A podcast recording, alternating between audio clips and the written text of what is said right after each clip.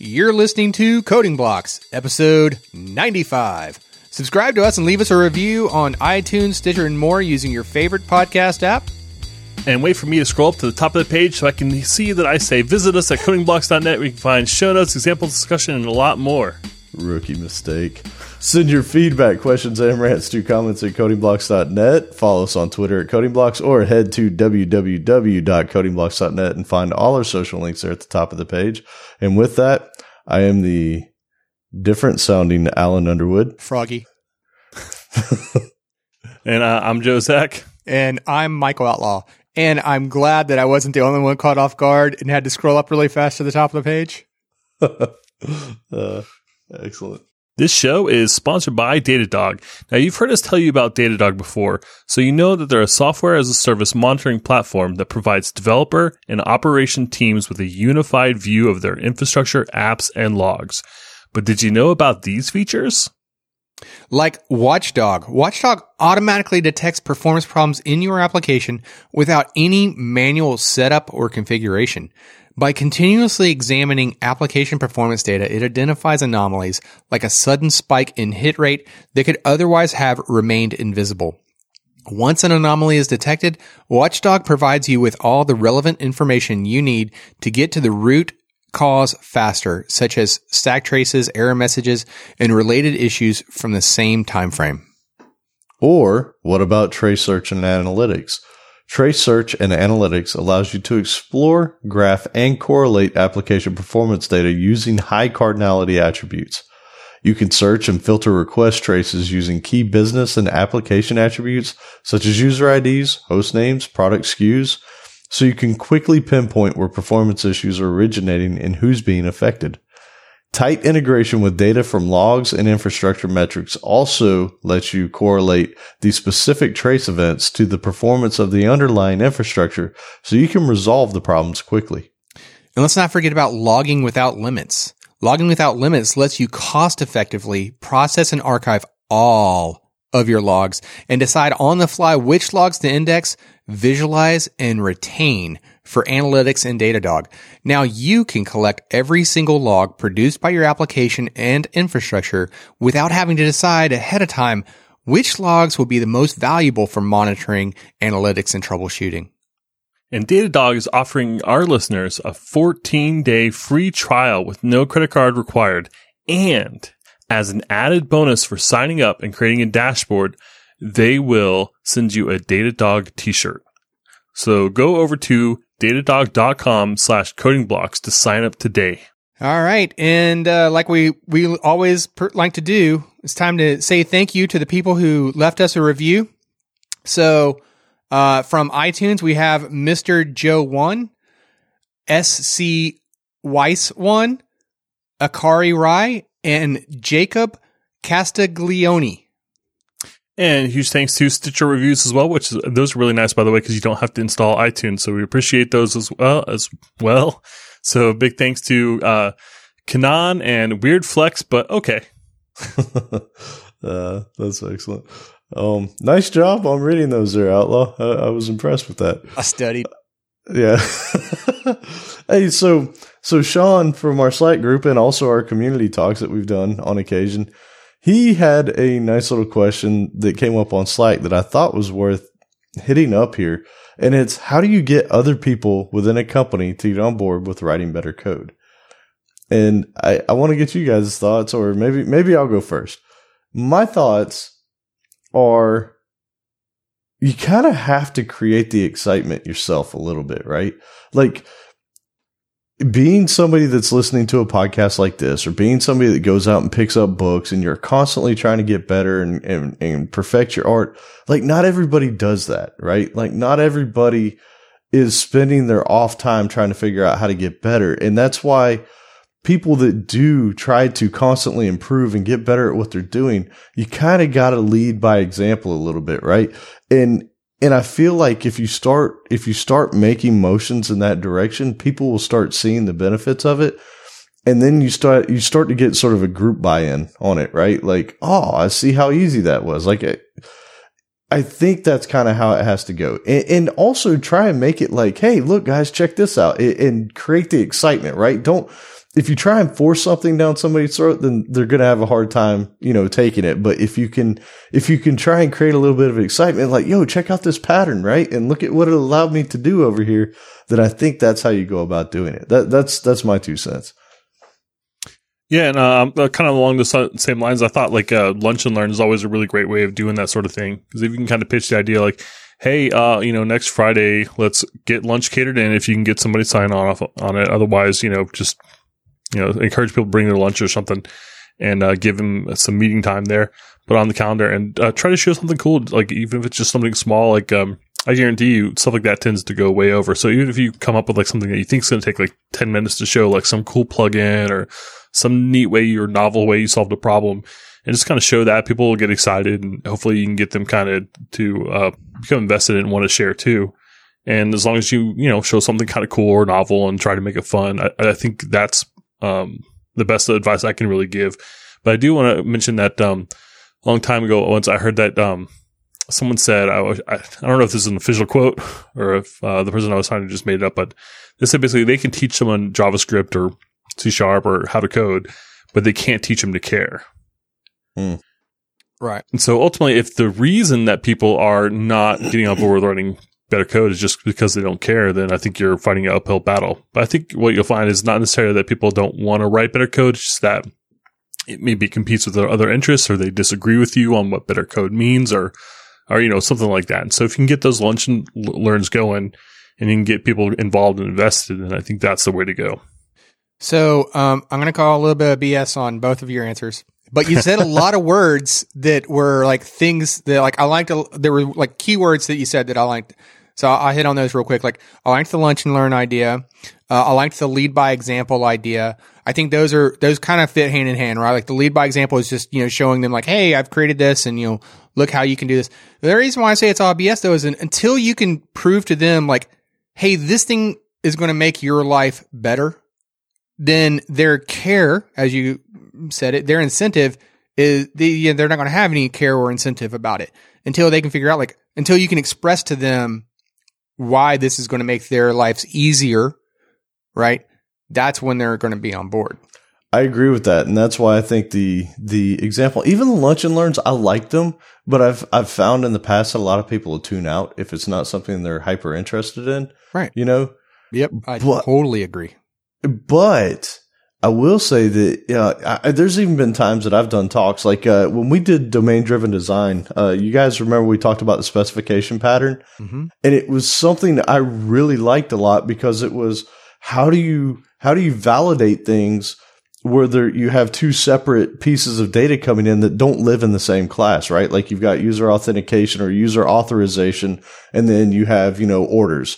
How do you validate that stuff? And I'll never forget, like I put together an entire presentation on it. I talked about it, and literally everybody was like, oh, cool. Okay. And it was gone. But what was awesome was, I want to say it was several months later, some changes needed to be added. Some additions needed to be added to that one section of code where I used a specification pattern.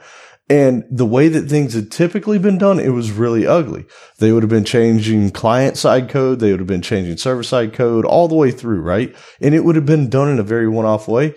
Well, because I had that pattern in place, I was like, look, dude, just do this right here. And he was like, oh, man, that was so easy. Like he thought it was going to take him 4 to 5 hours to do what he was going to do. He got it done in 10 minutes because after he understood the pattern, then it was like, hey, it's there. And that automatically got buy-in, right? Like at that point, they're like, I get it. I totally get why you'd use this now, because I can centralize my business logic and my validation in one place, right? So yeah, I think if you can create the excitement, it's going to be hard to sell it without showing them, you know, hey, check this out. This is what we can do now, right? So. Yeah, I don't know if I've written C# since then. Oh man, that's sad. It's been a while. So yeah, I thought that was a great question. Hopefully, you know, maybe you can take that back and share it. And I do think that just, you know, showing some people and getting people excited about it is probably the key. One thing I want to mention too is like you kind of got to know your audience too a little bit. So if the reason that people are maybe having a hard time or maybe not kind of moving maybe in the direction that you want them to is because they just care about different things. So they may not get excited about, say, like a Docker type or a Kubernetes talk, because to them that's kind of like, you know, newfangled complexity they don't need. So they may be more interested in something like how garbage collection works. So maybe you can kind of, you know, stoke that fire a little bit, get those embers kindled or whatever, get that fire started by kind of speaking to those desires rather than maybe what you think is cool, which it stinks. Like ultimately, like everything we talked about, it kind of involves like work on your part, which, you know, kind of stinks. Like you got enough work to do, right? But hopefully it pays off. That is so true. So and basically, I'm sorry. I thought you were done. No, go ahead. Yeah. So basically, in a nutshell here, not only do you have to be like, you know, a good developer, but you also have to become a good motivational speaker and a good salesman. So, yeah. And you have to put in the extra work, right? And that's the thing that really stinks is usually you've already got enough work to do. But if you want to see change, you got to be willing to try and put forth the effort to make that change start happening. So, yeah, that stinks. It really does. And so the next thing, BMO over on Slack, who is also the infra dev, really cool site. Do you remember the URL, Joe? Off the top of your head? No. Is it infra? We'll get that here in a second. But he pointed out, and I always do this when we're talking about SSD performance, because everything's measured in megabits per second, like when you talk about internet speeds and all that, I always forget about when you're going over to drives, it's actually megabytes per second. So the order of speed of those SSDs that we were talking about that we're doing on episode 93 of the shopping spree, it was actually megabytes per second, which when you start thinking about that is insane. So it's like 3.5 gigabyte per second reads on some of those drives. Oh, man. Anyways. You know, I forgot, since you brought up that episode too, you know, there's kind of like a little elephant in the room since we've had that conversation because, you know, we recorded that prior to Apple's announcement. And my big plan was I was going to take, you know, $400 or $500, put it in some Bitcoin, and hope that by the time Apple did have the announcement that it would have, like, you know, obviously it would, you know, quintuple or triple or, you know, whatever, quadruple, so that I could get an iPad. That didn't work out so well, did it? Oh my God, Apple. Have the highest end iPad is like $1,900. So, yeah, no way is my Bitcoin going to even get me close to that because obviously it's not – that market is apparently not going that route so far. Yeah, and on top of that, you still need the keyboard and the pen, right? So, or pencil. Well, only if you wanted to use it like a computer. Surface Book, yeah. Yeah, because it's now a computer replacement, whatever. You know, there's rumors – there was talk of like what life would be like with a 15-inch iPad. Never mind. People are talking about. Hey, I will say it's pretty cool though. They're saying that you can use the iPad as a monitor for the iPad mini. So that's kind of interesting. So, wait, for the iPad mini? For the iPad, or not iPad. You mean the Mac mini? Mac mini. I'm sorry. Yes. So yeah, it's like $2,000 15-inch monitor. That's sweet. What? No, it's more like a 13-inch. Yeah, it's 13-inch. That's right. Oh. Yeah, 15. I would be upset about 15-inch. Like, it seems like most laptops aren't even 15 inches anymore. Unless you buy Apples. These 13-inch laptops, they can go away. Which there's another elephant in the room because a lot of elephants in this room. There are. It's a zoo. Because you know we've been recording this show now for like 5 years, and we all have Macs. We all love our Macs. But, you know, there's a lot of episodes from 5 years ago where we, like, loved them more, and the stuff that was being made we loved more. And, you know, we, I think, have been pretty consistent, like, yeah, I don't think I like that touch bar. You know, I'm not sold on that one. I think the three of us have been kind of consistent in that. Maybe not. Maybe I'm wrong. Yeah, no, we're pretty consistent, but, you know, we get people who are always listening to the back catalog and they're like, man, how can you guys recommend a MacBook? And I'm like, I know, man. Well, we're not saying we would do it today. Right. Yeah. Yeah, totally. I would have a hard time recommending a new one with the butterfly keys and nah. Get out of here. Give me some real hardware. Although, of course, I say that, and now I just remembered though that was like what Joe started with. With like, wasn't that how you're like a couple episodes ago with the shopping spree thing? Didn't you start with like, well, if I was just going to buy everything one shot, I'd just get the MacBook?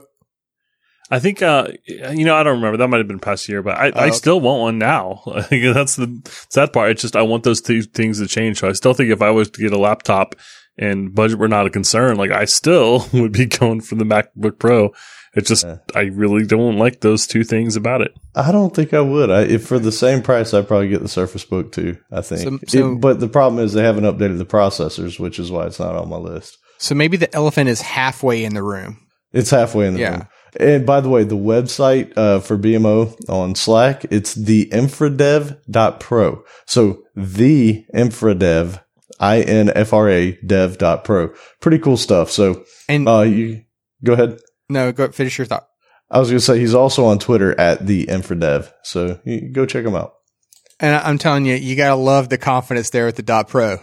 Like that's putting it out there. He's not consumer grade. He's not amateur grade. This is .pro level stuff. So I love it. Are we gonna buy the .mediocre top level domain? Yeah, wouldn't that be awesome? No, we should get .meh. Yeah. Coding.meh. Meh. That's amazing. So that's it for the news that we have here. Yeah, and so this episode, we're going to be talking about some basic data structures. Remember last time we talked about some primitives, and we were kind of leading up to talking about data structures. And here we are. We have arrived. Yeah, and so you're going to think that this show's not going to be all that interesting because I know data structures. And we all thought we knew data structures until we had pages of notes for every little thing that we were looking at, right? So I thought I knew floats. So, yeah, I can't wait to see where this stuff is going. Oh, man. So we're going to kick this off, and I landed with arrays. And I'm actually going to do something a little bit different we'll get into here in a second. So first, what is it? What is an array? It's simply, like just summarizing, it's a way to store a collection of items. That's, in a nutshell, that's it. Now, some people are probably going to go crazy right now, and they're going to be like, no, it's not just items. They have to be same type items, but we'll get into that in a minute. Now, the interesting curve I took on this is I wanted to get to the heart of where arrays came from and how they're used in various different languages. And I thought the best way to do that would be go back to C, right? Because it's probably the lowest level one that you can work with on a daily basis, unless you're getting down into a different type of programming. And so I thought I'd start there. So the first thing to know is an array in C, it's a collection of things, but it's stored in a contiguous block of memory.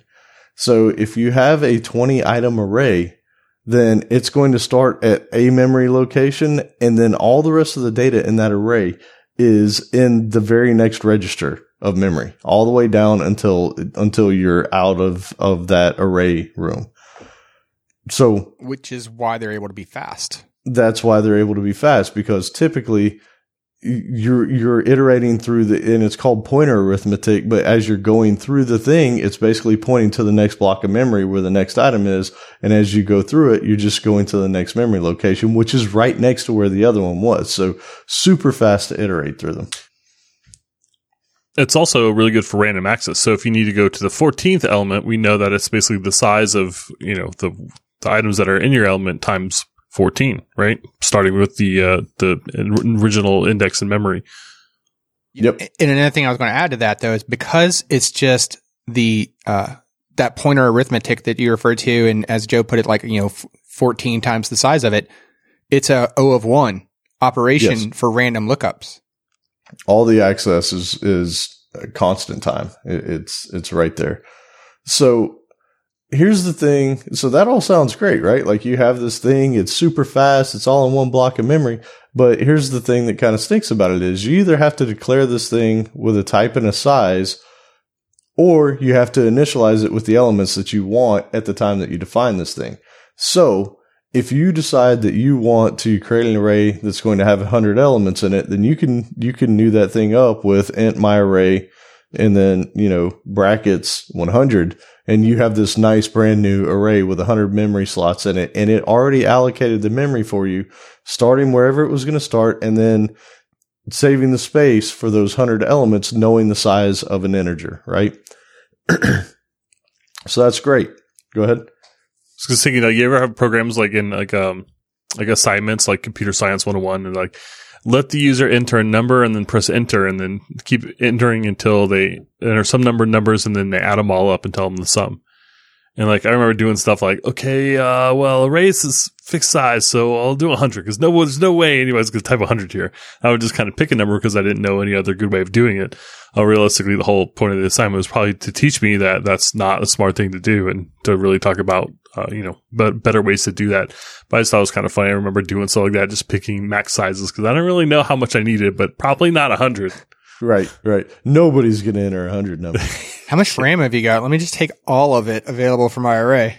Right. And so the other way that you could do this is you can say int my array and just do the open and close square brackets there. And then you can initialize it with a list, right? So equals open curly 1, 2, 3, 4, et cetera, right?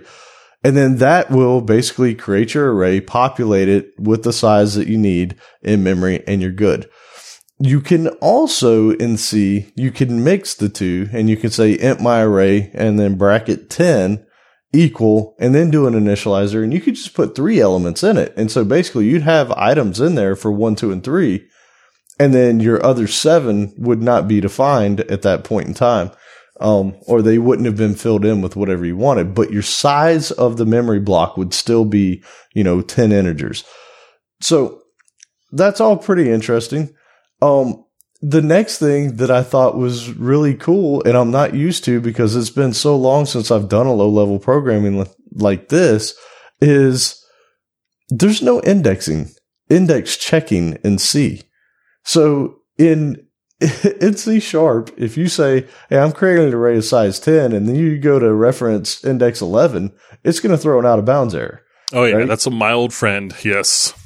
You'll see it. And it happens to all of us because we'll forget, it's 0 index based. I forgot to do less than this, -1 or something, right? So you'll get those things. You don't get it in C. What do you get in C? Garbage. You'll get something that was stored in that memory register, but it's going to have no legitimate meaning towards what you were trying to use that array for. So you got to be careful. Debugging stinks. It's like error. What? It's like, yeah. Psh, is not an int or whatever. It's like, well, yeah, I know. But why is it not? Yeah. So I get frustrated enough with array index out of bounds. Like, that's why did you do that? Stupid computer, you're broken. That's awesome. So yeah, I thought that was really interesting. I mean, I guess I've gotten so spoiled by at least those good errors and, the newer languages that didn't even occur to me that that's how things work back or still in that language. And C is not a dead language, right? Like people still write performant applications in C or cross compatible applications in C. I mean, WebAssembly is written in C. So, interesting things there. And that's a big security hole too, right? Because if you end up going out of bounds and you're going to read memory that you shouldn't have been able to read, and theoretically, if you can change stuff in an array, you can write to memory that you shouldn't have been able to write to. Yep, that's true. And here's another one that's kind of interesting. It also won't blow up if you initialize it with more data than what was in the defined size. So if you mix those two where you're saying, hey, I want something in size 10, but then you put 20 in it, it's going to be fine. It's just going to keep going. It's not going to store that stuff where you wanted it to, but it's not going to yell at you either. C, C++, C Sharp, Java, all those, they will yell at you at compile time, right? That, hey, you did something really stupid. Go back and fix this. So, this was something that was interesting. I actually spent a lot of time reading this because it's been a while since I've worked with pointers. So in languages like C, people get confused between an array and a pointer.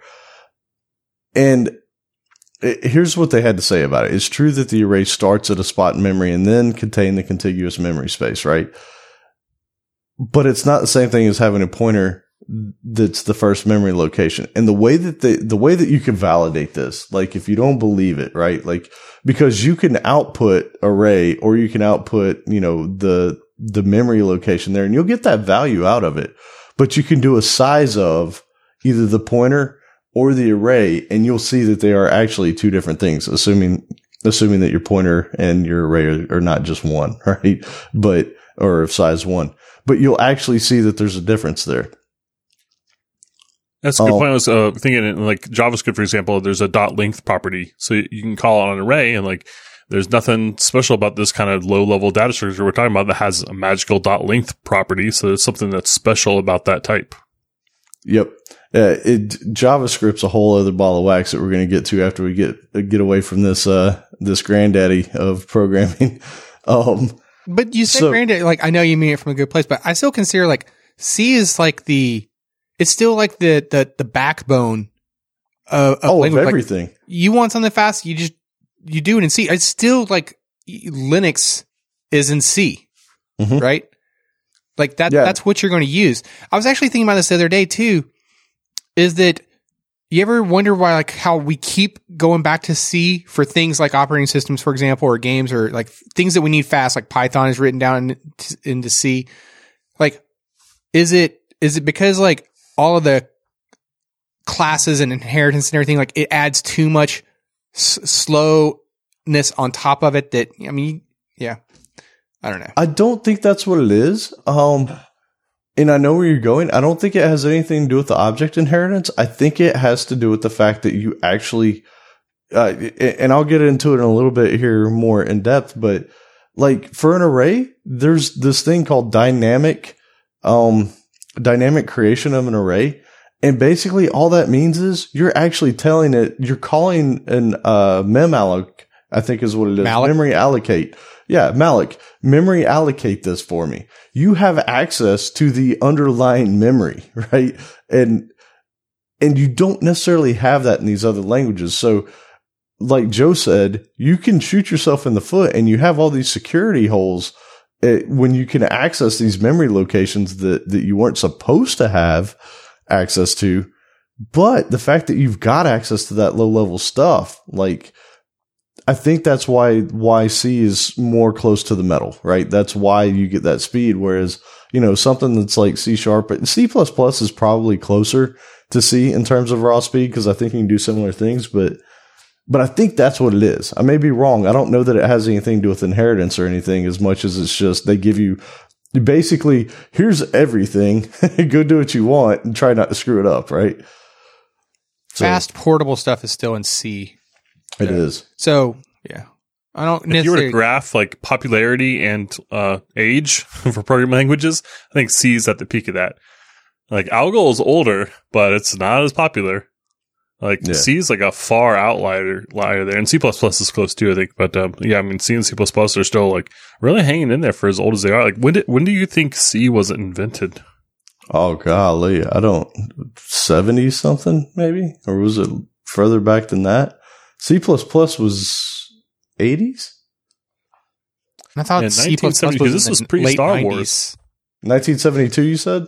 Yep.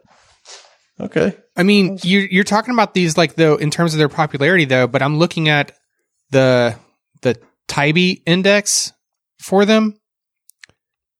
C and C++ are number 2 and number 3. Yeah, that's crazy. And popularity, what's one? Java? Java. Wow. So, I mean, like I'm kind of coming to the defense of C when you say a grandfather, cuz I'm like, well, I mean, it might be the ones like get off my lawn, kid. Like, you know, but it's still awesome though. It reminds me of like an old Far Side where there's like two guys walking by. One's wearing a Mac t-shirt and the other one's wearing a Windows t-shirt. And then there's this other bearded guy who's walking by and he has like a Unix shirt on and he flips a quarter to them and he's like, here's a quarter, kid, get a real operating system. And that's the way like C feels compared to like other languages. Like, yeah, I got to imagine like, current C developers are just laughing. They're like, oh, my God, you guys. Yeah. No. I mean, in all reality, when I say the granddaddy, it is because it's the oldest, but it's also, you remember, that time that you realize that grandpa's really strong. I don't know how that happened. So, it's that it could be that analogy as well. So here's one of the reasons why the confusion happens between the arrays and the pointers is because when you pass an array as an argument, you're passing a pointer. It's not like in C Sharp or something where you pass by reference the actual object. It doesn't happen like that. And then you're accessing those values in there using the pointer arithmetic, which is nothing more than a particular syntax that you're doing. Now, wait a minute. Reference is a pointer. So in C Sharp, for example, you are passing the pointer. You just don't have access to the pointer. It's not copying an array to pass it off to another function. It is passing the pointer. That's what the reference is. Pass by reference or pass by value. But you're not using special syntax to get to those values. There's no other alternative is the difference there. Whereas in C, yeah, okay. Yeah. In C, you're actually having to do pointer syntax to get to the items in that array once you get it in. Whereas in C Sharp, you pass in my array, and then on the other side, whatever that parameter name was, you say in my array, bracket 1, give me the first value in it, or second in that regard, off by 1. So this was another interesting thing. C arrays can contain anything except void or functions. Thought that was kind of interesting. Never really thought about it, but it's really weird. Like you could have I don't know. I was just saying, can you have a function that returns either void or null? But I mean, void or int, and no, it either returns one or the other, right? Yeah. Well, you don't return void, right? Yeah, that's that's the absence of returning a value. Right. So yeah, I never really thought about it, but apparently you can't do crazy stuff like just pass functions around or anything like that, like you can do in a lot of languages nowadays. Can you pass a pointer to a function? Yeah. You could totally do that. I mean, that's what you did with arrays, right? I mean, basically. So I should learn C. I want to. It's funny. I actually ended up while I was doing all this, I was on. It's ide.geekforgeeks.com, and it's basically just similar to our .NET Fiddle stuff that we've done in the past, where you can go in there and there's other fiddles. They have like an IDE up there that you can do C Sharp, C++, C, Java, all kinds of things. And so I was definitely in there tinkering around with these things, trying to make sure that I wasn't screwing up anything that I was about to tell you guys. So I want to go back to C because we could just compile it down. We could still keep our day job, still, write web applications, but just compile it down to like WebAssembly, but write it in C. Yeah. Like, how awesome would that be? I'm not really down with that. Yeah. What? Do that. Come on, Alan. Long. Yeah. I don't want to do that. You don't want to use structs for everything. Like, forget all these classes, man. Forget all that nonsense. Well, how do you import modules? Pure enums.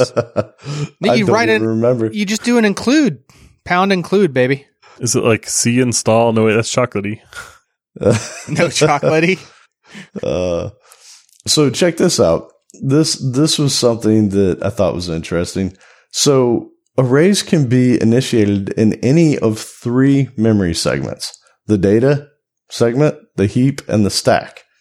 I don't think I'd ever heard of the data segment, and I didn't dig into it that much, but those are there. Now, this is what I thought was pretty cool. So if we talk about C Sharp, actually, I have a question further. Let's go ahead and ask that. Where do I have it? Did I have a pop quiz somewhere? I could have sworn I did. Okay. Where do C Sharp arrays go? C Sharp arrays go. Let's say an array of integers. Where would that go? It goes in the heap. Outlaw? I say that as if I know. It's been a long time. I'm going to say it depends on how you initialized it, right? Because if you initialized it where you were able to pre at compile time able to allocate the size, then that's going to happen on the stack. So like in your example where you said like int my array bracket 10, right? Mm-hmm. Or where you like gave it, or your example where you didn't say bracket, you just said bracket empty bracket, but you like initialize it to a specific size. In that case, at compile time, it knows the size, it can go on the stack. Otherwise, you're going to get a pointer that would eventually point to some location on the heap. So that's what I thought. Joe's actually correct. Oh, really? Yeah. I was thinking the same thing. I was like, man, if it's using value types and it's an array of value types, surely it's just in the stack, right? Because there's no boxing, right? There's none. It goes straight to the heap and you get a pointer to the heap. Every time. Okay. Every time. Yep. Dang it. In C Sharp. I failed. So, I mean, admittedly, I did too. Like I kind of made that assumption. And so when I was reading this about C, here's the interesting thing. It depends on where you create it, right? Like if you're creating an integer array of size 10 or whatever inside of function, it's going on the stack in C by default, which is kind of interesting to me. I just kind of assumed that carried over into C Sharp. What doesn't go on the stack is if you dynamically allocate that thing using malloc, right? It will then allocate a chunk of space on the heap using however much you said you needed, which, by the way, you actually have to tell it. When you call malloc, you're basically saying, what's the size of an integer times 100? Because I want 100 of these things, right? Allocate that space. Yeah, and that's your array, and that's your space. And that's why, again, C is so much faster, because you're actually telling it almost at the hardware level, yo, I need this memory chunk right here. Give it to me. That's silly, though, right? It's like, yeah, I just allocate a bunch of memory. It's like, you know, here's an arbitrary number. You know, well, it's not arbitrary, but here's a number I derived, malloc that much, and I'm just going to use it like an array, and you're just going to do it. See, you're going to do it, computer, because I told you to. That's right. I mean, it's complete control, right? With ultimate power comes ultimate responsibility. So yeah, it's different than the way it works in C Sharp, which I thought was really interesting. Static and global arrays get allocated to the data segment, which again, I'm not that familiar with it. I'm sure there's people that are listening that know way more about this than I do, but that was kind of cool to me, is just knowing that there's three ways that those things happen, just basically either the type or how it's being declared. And I already said the local arrays get put on the stack. All right. So we started with ultimately probably the lowest level one that I would feel comfortable talking about, because I'm not ever going to talk about assembly because I don't care. So, you know, that was kind of the heavy hitter. So now I thought it'd be interesting to go to the complete opposite end of the spectrum, which is JavaScript, right? Which is where there are no rules to anything. It's just a big open playground. You do what you want. So I think Joe Zach actually put this comment in here because I kind of built on some of the notes he had. Things are loosely enforced at best. And you'll find out as we get into this a little bit that is incredibly true. So in C or in JavaScript, everything is loose. Yeah, everything is loose, right? And this is where the TypeScript lovers are going to come in and be like, not if you use this. Right. So you can do something like this in JavaScript. If you're using ECMAScript 2015 or above, you can say, let my array equal new array, and that'll create an array and a new space, capital A array with open close paren. That'll actually create you a new array. You can also do the same thing much easier with just let my array equal open and close square braces, and that will do the same thing for you. That's what I do all the time. It's the easiest, it's the prettiest, it's the most concise. It's what you'll see in just about every library on the planet if you ever dig into the source code. Well, if you do the previous option, new array, some IDEs will actually like give you a little squiggle and be like, no, just do empty brackets, man. Don't be silly. Like it'll seriously be a suggestion. That's ridiculous. Depending on your IDE. Everyone's going to make fun of you to do this. Yeah, right. Really will. Yeah, don't do it the way that I said it first. And then you can also initialize the array. So you can say, let my array equal square brackets 1, 2, 3, 4, right? And then that will create your array with the size of the elements that you put in there. All right, so now here's some of the interesting things about it, right? We talked about C, and the way you do it is you say int my array, and then you put 10 in brackets. That's the size of 10. In JavaScript, you don't define the type or the length. There is no. Did we say in C that everything has to be of the same type? I don't remember that I actually called that out. So if you have an integer, we talked about int arrays, but you actually declare when you declare the array, the normally that this is like a car array or character array. This is an integer array, and that's because in order for that math to add up, it all needs to be the same size, which means that if it's a value type like an int, those need to all be the size of ints, and if it's a pointer, then these all be the size of pointers or whatever. Exactly, and it doesn't matter that you could have types that would be the same size. Like a car and a truck, those might be the same size in terms of memory space, but you still can't do it. You have an array of type car or you have an array of type truck. You can't mix the two within the array. Now, to make things really confusing. You could probably show it in there. You could. That's not recommended. Well, I was going to say, to make things really confusing, though, technically what you're saying is 100% accurate. The array, the size of the array would have to be, like as you said, of all the same thing. But that's not to say that the things that are in there have to all be the same type, which sounds really weird. But what I mean by that is, and Joe kind of hinted on this, is that using if your array was just pointers, then the array is based on size of a pointer, but the things that those pointers point to could be different. But if you do that, you're probably going to get runtime errors, right? Like it's... Well, you're definitely setting yourself up for you need to be careful. Yeah, right? It's not what you want to do. But if you're... But you could. Yeah, so arrays are supposed to be a single type in C. In JavaScript, doesn't matter. You don't have a type. You can put whatever you want in that array.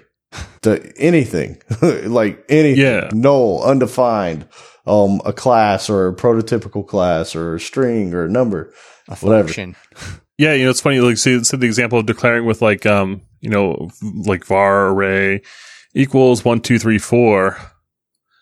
But what happens if you do array equals brackets 1, 2, 3, -1?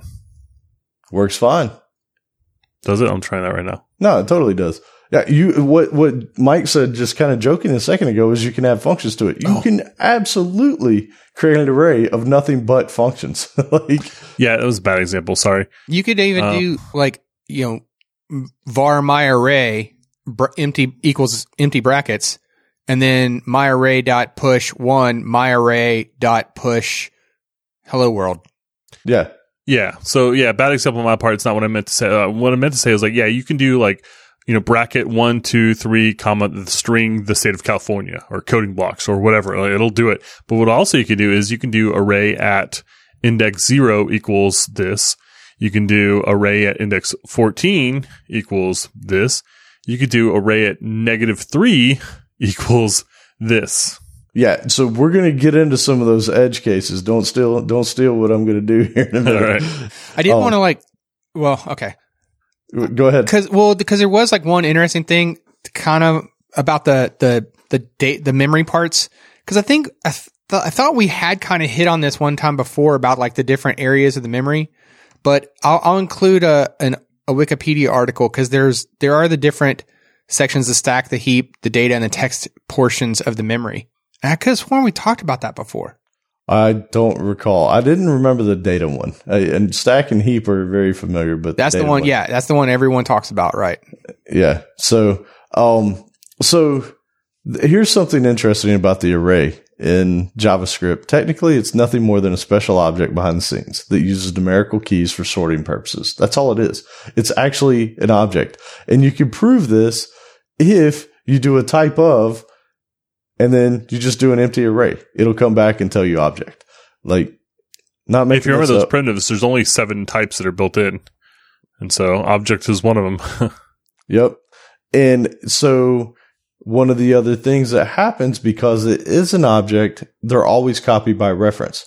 So if you're doing something with an array and you're passing around to functions or you go to change something, you thought that, hey, var my array equals 1, 2, 3, 4, 5. But then you say, hey, my array 2 equals my array 1. It didn't make a copy of it. You have a reference to that original one. So anything you change in that's going to be changed in both variables, right? So that's important to know.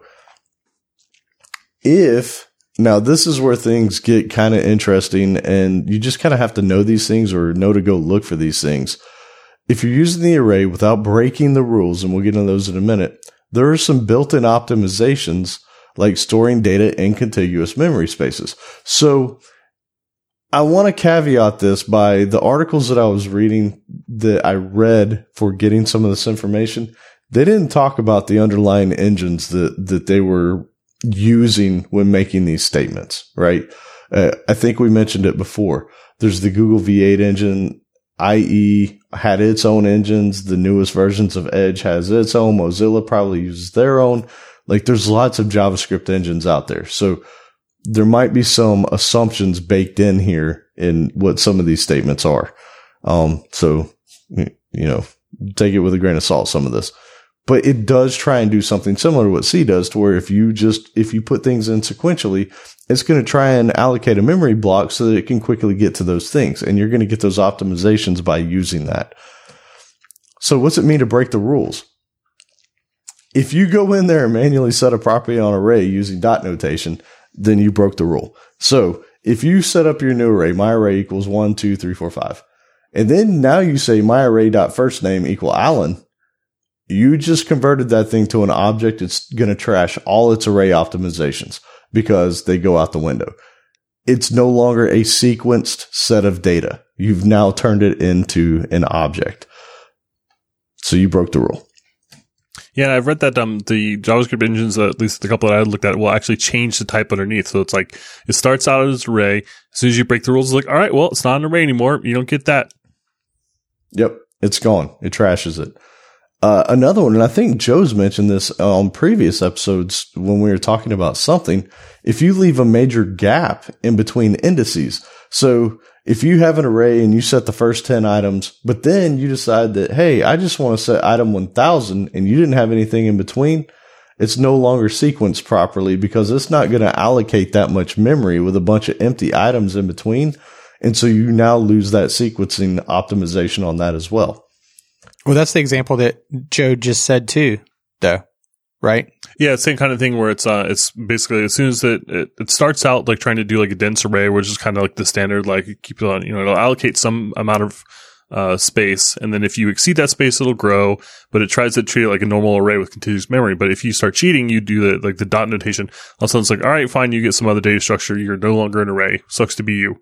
And I think they do the same thing like you're mentioning there, where I read about dense arrays and sparse arrays, which are basically same kind of deal where it's like it starts out doing the dense thing. If you start doing wacky stuff like putting indexes way far away, it's like, oh, well, you exceeded the bounds of the little array that I allocated for you, and there's nothing in between, so you're not an array anymore. You're goofy. Yeah. So the difference, though, Mike, in what he was saying originally versus what I was mentioning is you create your array with 10 things in there. You don't dot notate the 1000th. You actually say my array bracket 1000 equal something else. Even though you kept in the world of arrays, you created too much of a memory gap. And so now it's no longer, they're going to be like, we can't treat this like an array anymore. Well, I guess where I was referring to, though, was the example that Joe gave where he said like my array equals empty bracket, my array bracket 1 equals 1, my array bracket 14 equals -1. Right? Like what's too much gap, right? So, I mean, I realized in the example that he said it was only like 1 to 14, but that's where I was thinking like, you know, gaps. I read a little bit about it. And what I suspect happens is like, when they first kind of, a lot of times, a lot of languages like C Sharp or higher level languages, when you declare an array and you don't give it a fixed size, or like a C Sharp, like the list, objects, it'll go ahead and say, all right, fine, we don't know the size, let's just pick 1000. You get an array of size 1000, and then if you use more than that, it'll say, okay, fine, let's go ahead and copy that array to a new array with size 2000. And if you exceed that, it'll go ahead and do that just to a new array of size 4000. And every time it does that, it doesn't change the size of the original array. It has to create a new one and then deallocate the old. And that's kind of a trick that some of the languages use it to have really fast speeds like we have in arrays, but not force you to pick a size up front. So that's a little trick that they use there. But I think in JavaScript, my suspicion is that they'll pick a size, say 1000. And if you exceed the size of that initial array with a big gap, I don't know what the number is for the big gap, just like you said, then it'll say, well, you know what? I don't want to allocate all this giant memory again. then... Okay, so 14 is probably like 1 to 14 is probably not big enough is what we're saying. Right, yeah, definitely. Don't know what the number is. I actually didn't see that. I looked for it in a few places, and I mean, without digging into the source code of like the V8 engine, I didn't find anything. Oh yeah, I guess a funny way to do it would be like, you know, if you exceed the size of the array that I would be growing to, then you're not an array anymore. Sorry, you lost your array privileges. Yeah. Like, I'm not growing this thing like 4 times just to fit your stupid thing in there. Well, without having data every step along the way, right? And that's the key part, because you could have a 1,000,000 item array if you wanted, and as long as it was sequentially added there, then you should still get the benefits of it being, dense array. Yeah, that's what I mean. It's like, so if your original array starts out at size 1,000, and then you say, let me go ahead and set an item at index 2,001. It's like, You know what?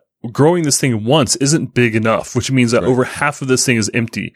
I know that just by simple math. So I know over half of your array is empty without having to do any further analysis. Like, you don't get an array anymore. And by the way, compilers, they're persnickety. They take pride in shutting you down like this. So if you give them any opportunity to shut you down on something like this and take away your array privileges, they will take it. That's awesome. So the Nothing next better to do. Yeah, well, you got to do something. The next one is kind of interesting. If you reverse add items to an array, that will also cause it not to be treated like a regular array. So if you have 100 items and you start at index 100 and add them, reverse order, it doesn't like that. Just keep adding them in order and you'll be fine. So here's something that's kind of interesting. So push and pop are array functions, right? They work very fast. When you push something to an array, it gets added onto the end of it. When you pop it, it takes it off the end, right? Shift and unshift are extremely costly. So if you're ever doing anything with those and you think it's a good idea to take things off the front of it, you're probably taking some major performance hits, because it's basically reallocating the thing every time you do it. So super, super duper expensive thing to do there. Something that's interesting that I don't think I've seen that much of, maybe outside of like the spread operator and the new ECMAScript stuff, is using for of in an array. You ever done it? Either of you? No. For like, is that a way of looping without having to deal with the numbers? So you just go through each one? It's an iterator. It's an iterator for an array. I didn't know that this existed for some reason. So we've all done the for loops for i = 0, I is less than, array.length, and et cetera, right? They actually have an iterator in it that's called for of, and it's only for arrays. If you use this on an array, then you'll get a fast iterator through it. Technically, because an array is an object, you can use the for in. But the problem is, it's not a good idea for a couple reasons. One, it's 10 to 100 times slower. Oh, wow. That's quite a bit slower. And two, you can actually get items that you didn't expect, because it is an object. When you do a for in, you're looping through the keys of an object, right? And so you might get internal properties of the object that weren't actually part of your array. So, the speed's enough to stay away from it. The other one's a good reason just not do it at all, unless you want to shoot yourself in the foot. So yeah, next time you go to do a loop through an array, check out for of. Or maybe don't, because it sounds like you're going to see stuff you didn't mean to see. Well, no, for of you get what you want. For in, you don't. Sorry, misunderstood. Yeah. So this to me was crazy. I don't think I'd ever thought about it, never considered it. Length is not really a length. It's nothing more than the largest numbered index plus 1. Soak that in for a second. That's ridiculous. What? Yeah. So if you loop like for i = 1 or i = 0 to length, then potentially you're gonna hit errors, because there's a whole bunch of empty stuff in there, right? If you say my array 1,000 = 1, then your length is 1,001. That sounds like a good reason to use for of rather than for i = 0, I less than length. It could be a very good reason, yeah. But yeah, that kind of blew my mind right there. It's not like it's keeping track of things that you added to it. It doesn't care. Just whatever the largest indices is plus one. That's it. So yeah, did that there. Length is writable. All right. So in most cases, like you're not going to go into C and be like my array, you know, int 10, and then say, no, my array.length is 3. That doesn't work. It won't work. In JavaScript, you can do that. And if you increase it, nothing really happens. Like if you had an array of length 5 and you say, no, my array.length is 100, it'll do it. I don't know what it's going to buy you, but it'll do it. On the flip side, if you had an array of size 10 and you said, hey, my array.length is 5, it's actually going to truncate those last 5 items on the array. So a really quick way to actually empty out array is my array.length equals 0. It'll actually kill the entire array. Wow. So yeah, length is writable. Again, don't know that I ever really thought about it. You know, it's funny. I don't remember seeing that tip in JavaScript, the good parts. We didn't write it. Yeah, I don't really remember seeing any of this funky array stuff in JavaScript, the good parts. I wonder if they intentionally skipped it because it's crazy. Man, there's so much nuts with JavaScript that it's just really hard to even go into it. I mean, I kind of glossed over it because we're going to be getting into queues later, but the JavaScript array is also a queue because this whole notion of pop and push, those are queue type functions, right? When you're talking about queues and stacks and that kind of stuff, like shift, unshift, those are queue functions. So really the array object in JavaScript that's really an object is your array, your object, your queue. Like it's kind of crazy. And I have one more pop quiz thing here. Go ahead. Real quick, I just wanted to add something because I thought we had kind of talked about this, but it feels like this came up and it probably off, outside of any recording, but the attributes of JavaScript properties, because you brought up the writable, but there's also so you're talking about these arrays. I was like, oh, let me go pull up the official documentation. I'm kind of curious to see some of this, because I was super curious to see is there a default? How does the default max, sizing work? And then I pulled up the actual ECMA, standard on it, and specifically related to the length property, it was talking about it has the attributes writable, enumerable, and configurable. And I thought that had come up once before in something that we had talked about. But length is the number type. And so that's why it has that writable property. Right. But so if they'd done a function call instead, maybe dot get length, right. I am curious though, because in the official specification, there's this thing that, cause you were talking about how you could quickly empty out the array or resize the array or how you could truncate it. But there's this thing where it says attempting to set the length of the length property on an array object to a value that is numerically less than or equal to the largest numeric property name of an existing array indexed non-deletable property of the array will result in the length being set to a numeric value that is 1 greater than the largest numeric property name. Oh, so even when you set it, it's going to reset it for you. So if you say .length is 5, no. Well, that's what I was trying to. That's why I was let me over here real quick. That doesn't make sense. Try something. All right, here we go. To the console. Here we go. This makes for great listening. Everybody hang on. Hey, this is science over here, so. That's right. So I'm sciencing over here. Let my array equal. We're going to say 1, 2, 3, 4, 5. And then I'm going to say my array dot length, and I get 5, which is good. Now I'm going to say my array dot length equal 2, and it says 2. Now I'm going to dump out my array dot length. Yeah, it's still 2. So I don't know what they were trying to say. I mean, it does wipe out everything after. So if I just dump out my array now, I have 1, 2, which is great because it truncated off 3, 4, and 5, which is exactly what we said. And my length is still 2. So I don't know what they were trying to say in that thing. Yeah. Well, I don't either, but that's why I'm kind of confused by it. But I was kind of wondering, like, oh, well, maybe if this is what they're talking about, like maybe the default has to relate to the properties, because they say if it's less than or equal to the largest numeric property name of an existing array index non-deletable property, like that's a whole list of words. Like, what? Well, what did you just say?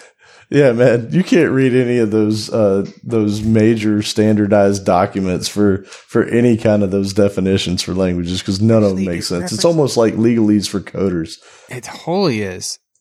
It totally is. Yeah, it's funny. So I'm seeing the same thing where I do, if I set the length to 0, then it basically wipes the whole array. But one thing that I thought was interesting, if I do like a, you know, my array at 1 equals 1, my array at 2 equals 2, and I set the length to 1. Then I expect my x at 1 to still be equal to 1. And let's see if it is. Should be. So my length is now equal to 1. X at 1. Oh, you know what? I'm an idiot. It's 0-based. Yeah. So by saying, yeah, so, okay, yeah. Mystery solved. So, yeah, I mean, it's working exactly like you said it is. Cool. Yeah, there's... I just noticed, like, in this spec here, because the Mozilla documentation takes you straight to, like, the length property documentation, but above that, they actually have, like, the pseudocode definition, and it is surprisingly long for this. Like, let me share this guy. Oh, shoot. Let me copy that, and I'm going to paste that after. And we talk about, like, what kind of programmer you want to be. Like, there's different kinds, you know, like, do you want to write the next Uber? Like, one could be like, do you want to, you know, write the next JavaScript? I'll tell you what I don't want to do.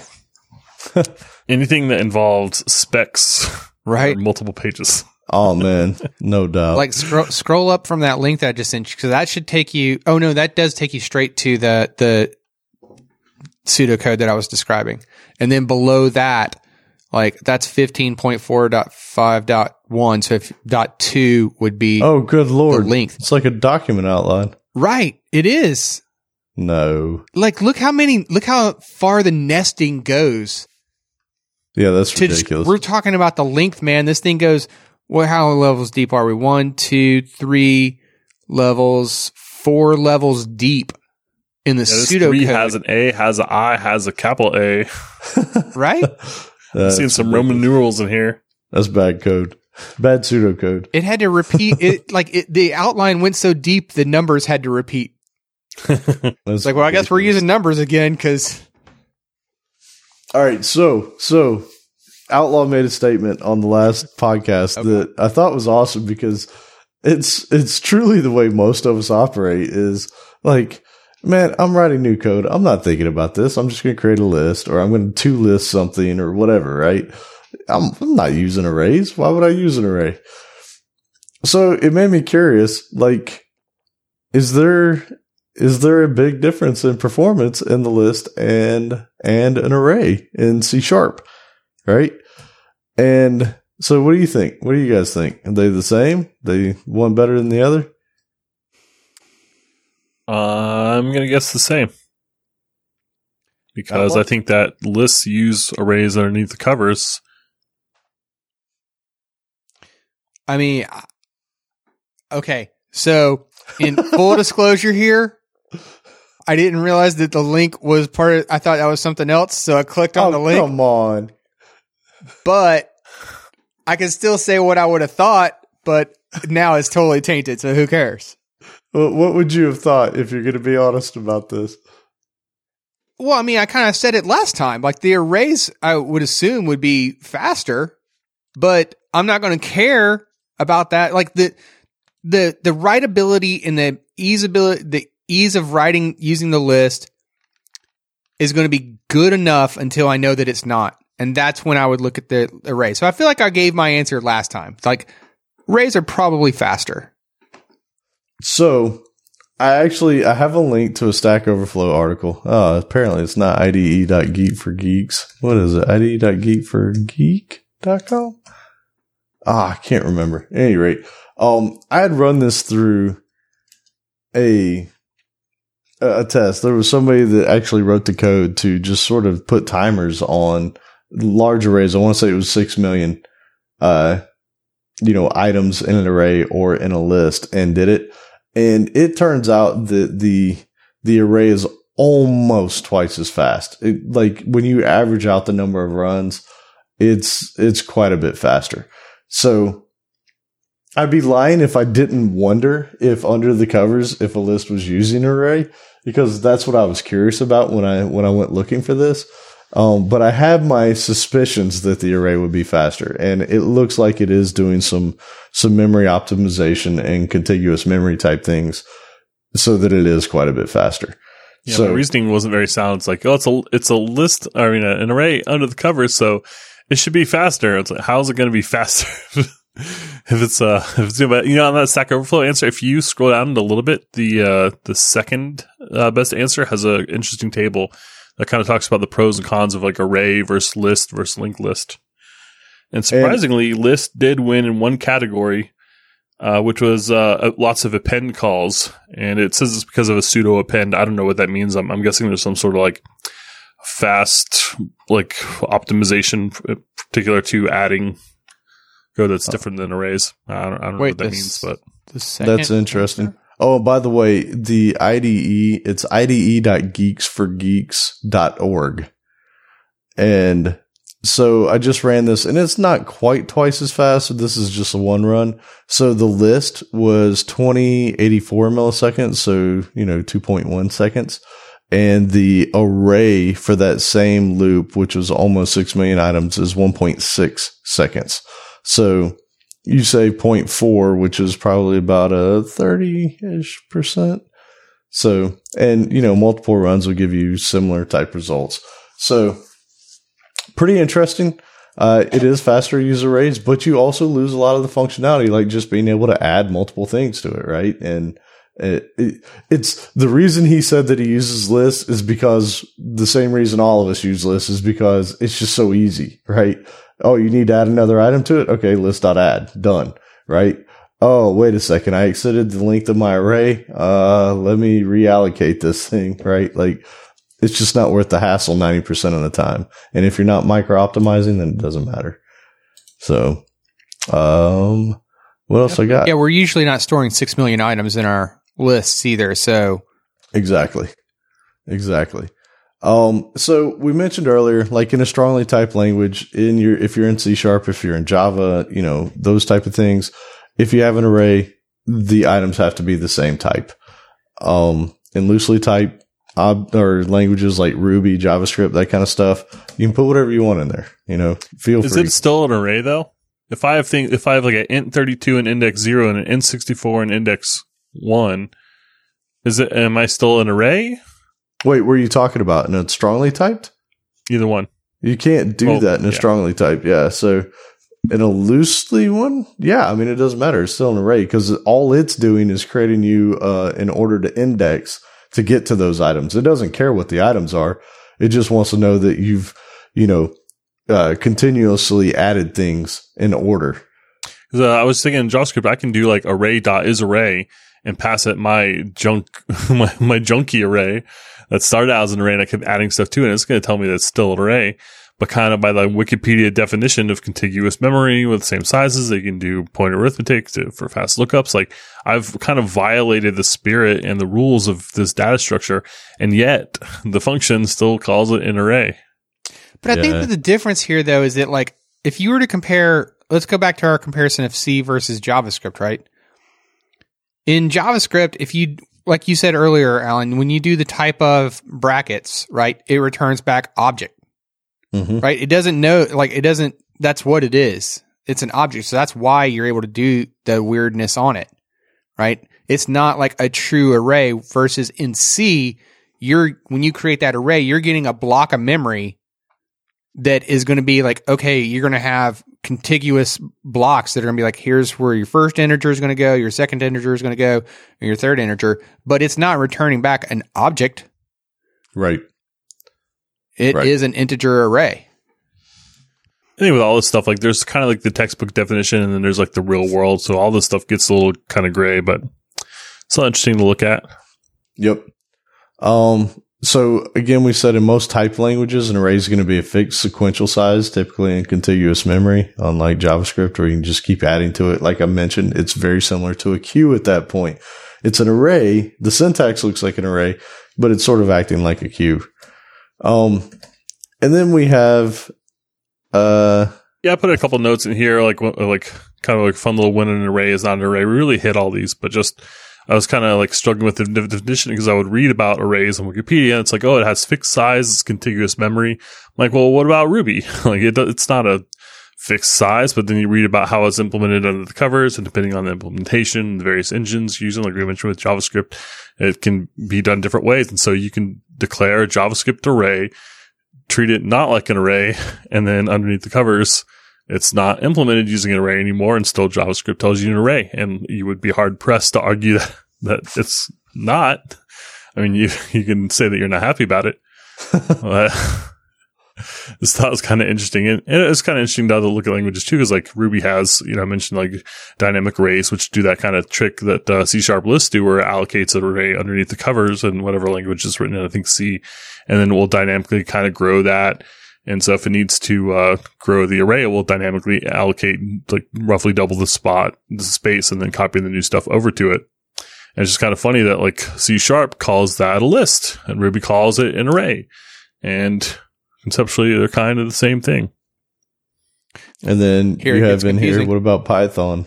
Yeah, it doesn't even have arrays. It's like, we're just going to call them lists. Like, get over it. You just have to do it. And arrays are one of those things that, like, you kind of need some language support to at least deal. I mean, I guess you could build your own by contiguous memory, and then having some way to index it, like maybe a function. But like to me, like I need those square brackets. Like if it doesn't have square brackets, it's not an array in my book. So it's all syntax for you. You don't know what it's really doing. Yeah. Fair enough. Yeah, it is. So I thought that was kind of funny distinction. Like, so I think it's like if it's got brackets, like it's an array. So unless it's attached to an array. There's no hope. Anyway, we mentioned how you can do goofy things in JavaScript, like putting different types in there, even using them as keys. And we'll have a link in here, the show notes, to a nice write up on some of the different engines and what they use, kind of underneath the hood. And like just like Alan said, like basically like when is the JavaScript array, not technically an array? It's like when you start doing weird stuff. And let's face it, when you're doing weird stuff. Yeah, we're looking at you. Oh, yeah, Well, I mean, like, there were a couple examples though that you don't know that you're necessarily doing weird stuff. Like, right. Like there were three that stand out as like, I don't know how weird you might consider that. Like the gap, the big index gap, that was one. If you added a property to it, well, maybe you could consider that one. You've turned it into an object. But it was already an object, is my point. Yeah, but it wasn't an object. No, it totally was. Before you tip type on that keyboard, and you're doing something weird. You do type of brackets, you get back object. So if it's going to be an object, then fine. It should have properties on it. Why not? But yet, when you do that, like you said, it totally changes it, and it's no longer like the array type of object. So whatever. Yeah. It's gone. What was your third one that you thought was interesting? The reverse one? The reversing was like interesting. Like, but that's totally. Yeah, that was a weird one because it's like, well, I don't know if you said this. So did you like if you put 100 items in the array and then reversed it, you'd be fine. Okay. You'd be fine. It's only if you hadn't initialized it and you tried to reverse it, that's when it was the problem. Okay. If you created the array by saying index 100 equals, A, index 99 equals B, if you went in that order, it's not going to treat it like an array.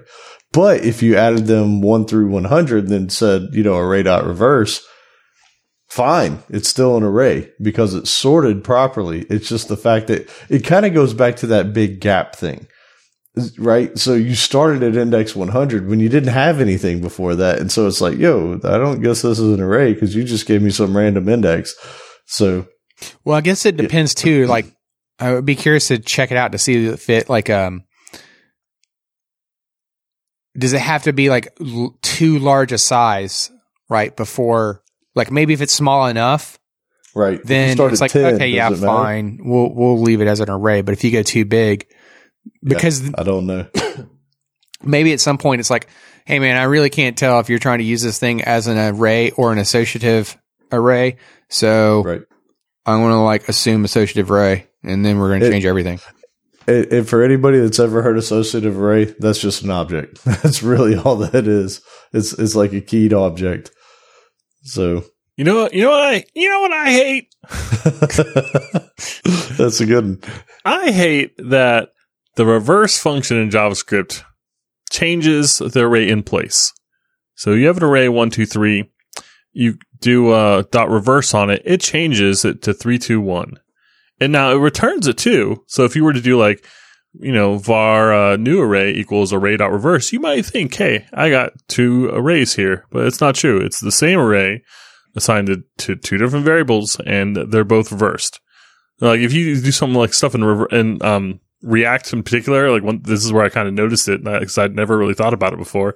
I did something and I dot reversed the array. Well, I noticed every time I appended to the array, it would get reversed again. So every time that thing rendered, it would totally swap the order.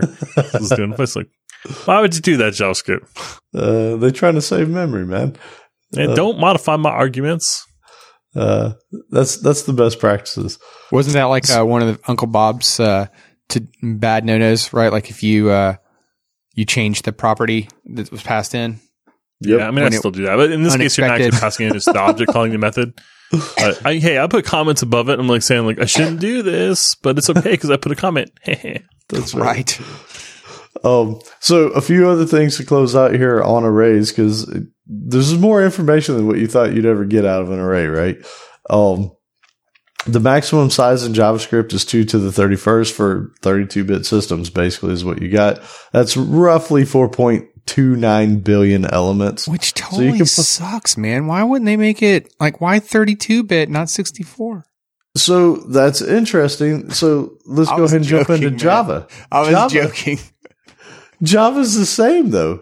It doesn't matter if you're running on a 64-bit architecture or your 128 or your 256-bit, not that they exist yet, or any of those, they cap out at the 32-bit maximum, which is, the 2 to the 31st unsigned, which is interesting. There's actually articles all over the place out there of people that are like, hey, I'm submitting this to the Java standards to say this is how they could implement it. I don't think they care because they would have just done it already.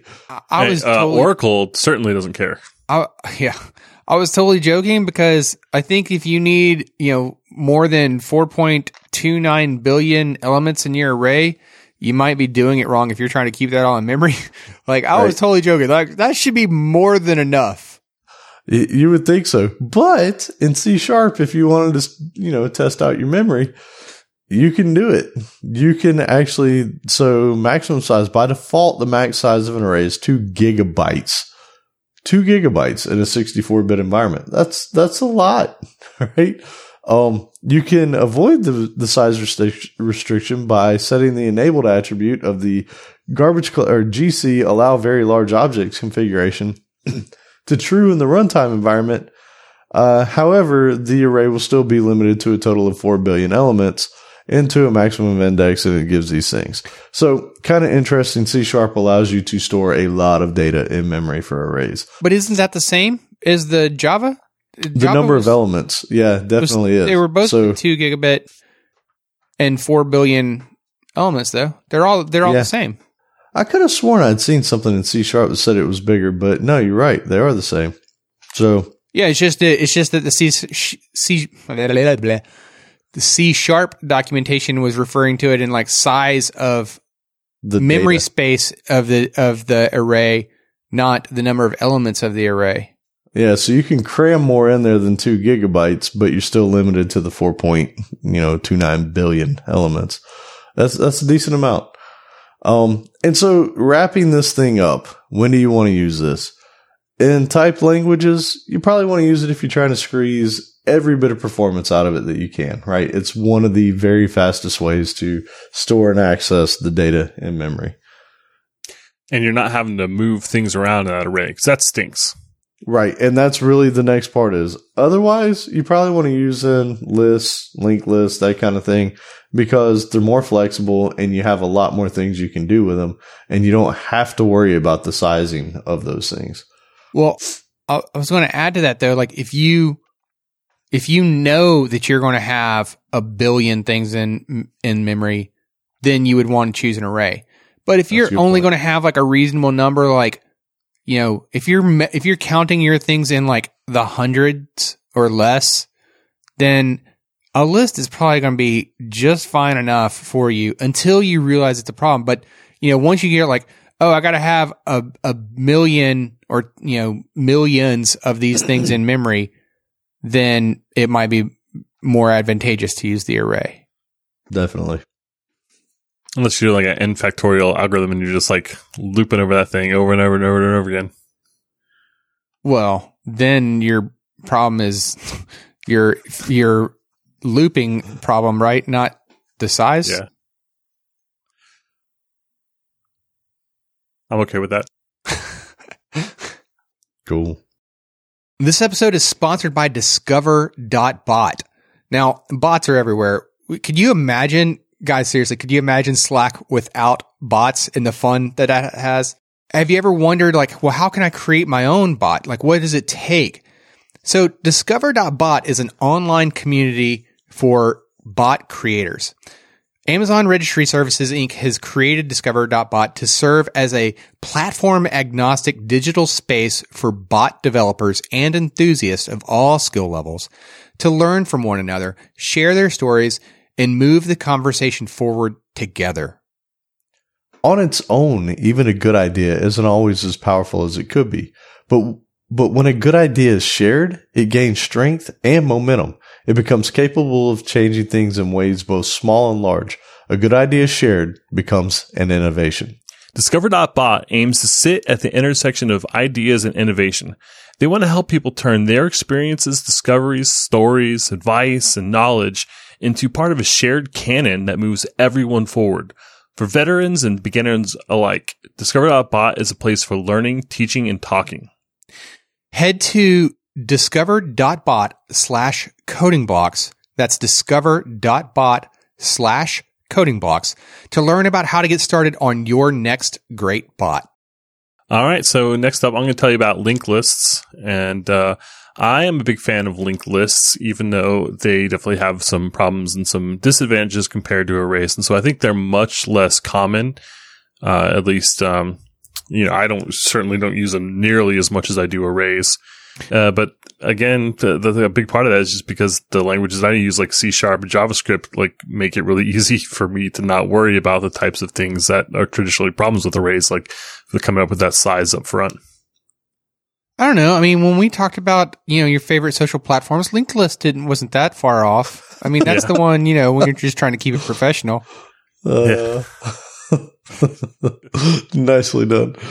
I kind of feel like linked list is one of those things in computer science where like they tell you about arrays and you're like, oh, wow, that's really cool. And they're like, yeah, but linked lists are cool too. And then they spend like, you know, one lecture trying to convince you that linked lists are like some, you know, better for some things. And they give you a couple examples and then you go back to using arrays all the time.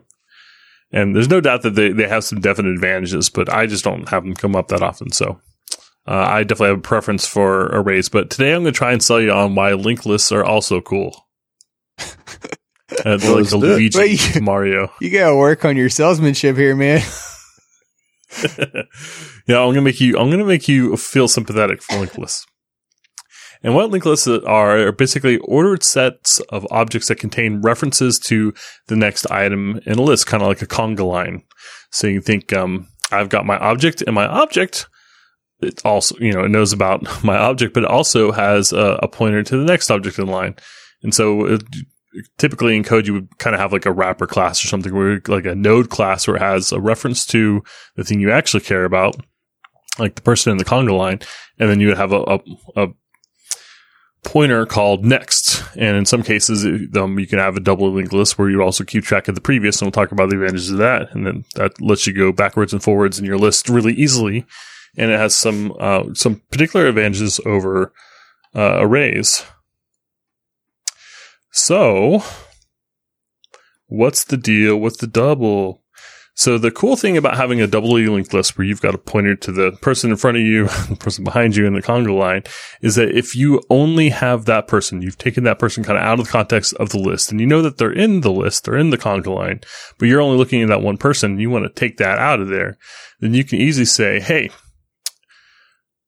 get your previous person, set it's next to your next now. And in that one line, you've cut this thing out of the list. That's not something you can do in an array. If you've got an array of 100 numbers, you can't just snip out number 49 and then still be able to loop over it. It's not going to work, right? You're going to have to shift everything down one. That's terrible. Well, you can in JavaScript. Yeah, I mean, you can in JavaScript. I feel like that's going to be like an asterisk for every conversation we're going to have while we go over data structures. Well, you can do it in JavaScript. Yeah, it's good. Star, you can do it in JavaScript. Star. It's not like nothing is technically anything in JavaScript, so we're not even really talking about the same things. All right, go ahead. Sorry. All right. So that was the deal with the double, and so with the double, you say you can snip it out. You cannot do that with a single. Yeah, you can't do it with a single in the same step. So if I grab the one person out of the conga line, and so I say, hey, Jamie, come over here. You're out. Right? Like, I can't do that without knowing specifically who the previous person in the conga line was and who the next person was. And if I only knew the next, then I can't do that. So the only way to remove an item from a singly linked list is to say, when you only know the item, is to say, okay, we'll tell you what. Let's loop through that list and keep looking at the next value. And the next value is equal to Jamie. Then take Jamie's next and set it to my next. And so now Jamie is cut out. So it's just kind of a convenience thing. And like ultimately, the problem is the overhead of you having to maintain those double values. And so doubly linked lists are not really that common. I think it's just kind of like a weird little exception. It's kind of nice to have. And if you are using something like a linked list class in C Sharp, then there's a good chance it's doing doubly linked lists because kind of why not? It's ultimately, it's one more line of code. It doesn't significantly impact the actual runtime, like the big O time of adding a new node because it's just a constant operation. So why not? So if I were writing a linked list today, I would probably not think about doing it double. But really, there's not a compelling reason not to, other than if you're doing this from scratch for some reason. Now, the pros of linked lists are, one, you don't have to specify a size up front, which means no over-provisioning, right? You don't have to worry about creating like a new linked list, a new list in C Sharp and having it allocate an array of size 1,000 underneath the covers, and you're only using 3 of them. So that's really nice. And it's also, there's no need for contiguous memory, which is really great if you have like really big lists. And so you don't have to find this huge chunk of memory that's all in one spot. You don't have to like, what do they call it in Windows? Defrag your memory just in order to get your list in there. So you can have these things hopping all over the place. That's really nice. And then it's easy to insert and delete. And, I mentioned like the conga line example, or if you know the previous and next, then it's really easy. And otherwise, you just kind of have to loop through, find the appropriate kind of... I keep wanting to say parent, but it's not a tree. It's really similar to how one's set up, but it's just kind of a one-dimensional. Yeah. Yeah, this is the simple. This is what trees are kind of built on. This is the progenitor. And because of that ability to snip out and actually to add things in the middle, too, it's really nice, too. So, like, array, we mentioned those shifts and... was it shift and deshift? Unshift. Yeah. Unshift. Those really stink in arrays because you have to move everything over, which means looping through the entire array and say, this equals that, this equals that, this equals that, however many times. In a linked list, it's really easy to say, like, okay, you want to add a new item to the beginning of the list? So like, okay, here's my new node. It's next equals the first item in the list currently. Hey, while Done. We're talking about this with the because I really liked the conga example. So for those who aren't familiar with either of these, think of let's go with the conga example for the singly linked list. So both of your hands are on the person in front of you. So both of your hands only know about that one person. But think of a doubly linked list as you're holding hands. One hand, your left hand is holding the hand of the person behind you, and your right hand is holding the hand of the person in front of you. So each hand knows a different person. So if you wanted to remove yourself from the list, you just combine your, you know, take your two hands and, you know, give your partners each the other partner's hand, right? And now you're out of the list, right? Does that sound like a good visualization for those following along? Yes. I like that. And it's like, say, Jamie, you're out of the conga line. It's like, in the doubly linked list, it's like, okay, fine. You basically clap those other two hands together and then you're out. You know, go have a seat out of the conga line. I have a question about this because I remember like going back to college days when we were doing Java, and it's like you said, you start with arrays and then you kind of end up in linked lists. Are these still like a big thing? Is this still a data structure that's used a lot in something like Java?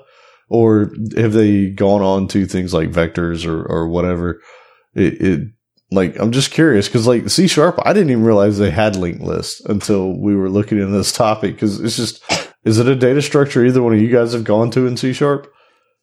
I mean, I've, well, for one, I've only ever used it as, like, for school and interview kind of questions. Like, that's the only time I've ever had it, like, really be a thing, right? Okay. And I did go back and double check, too, because I was curious. And the C Sharp linked list type is a doubly sorted list.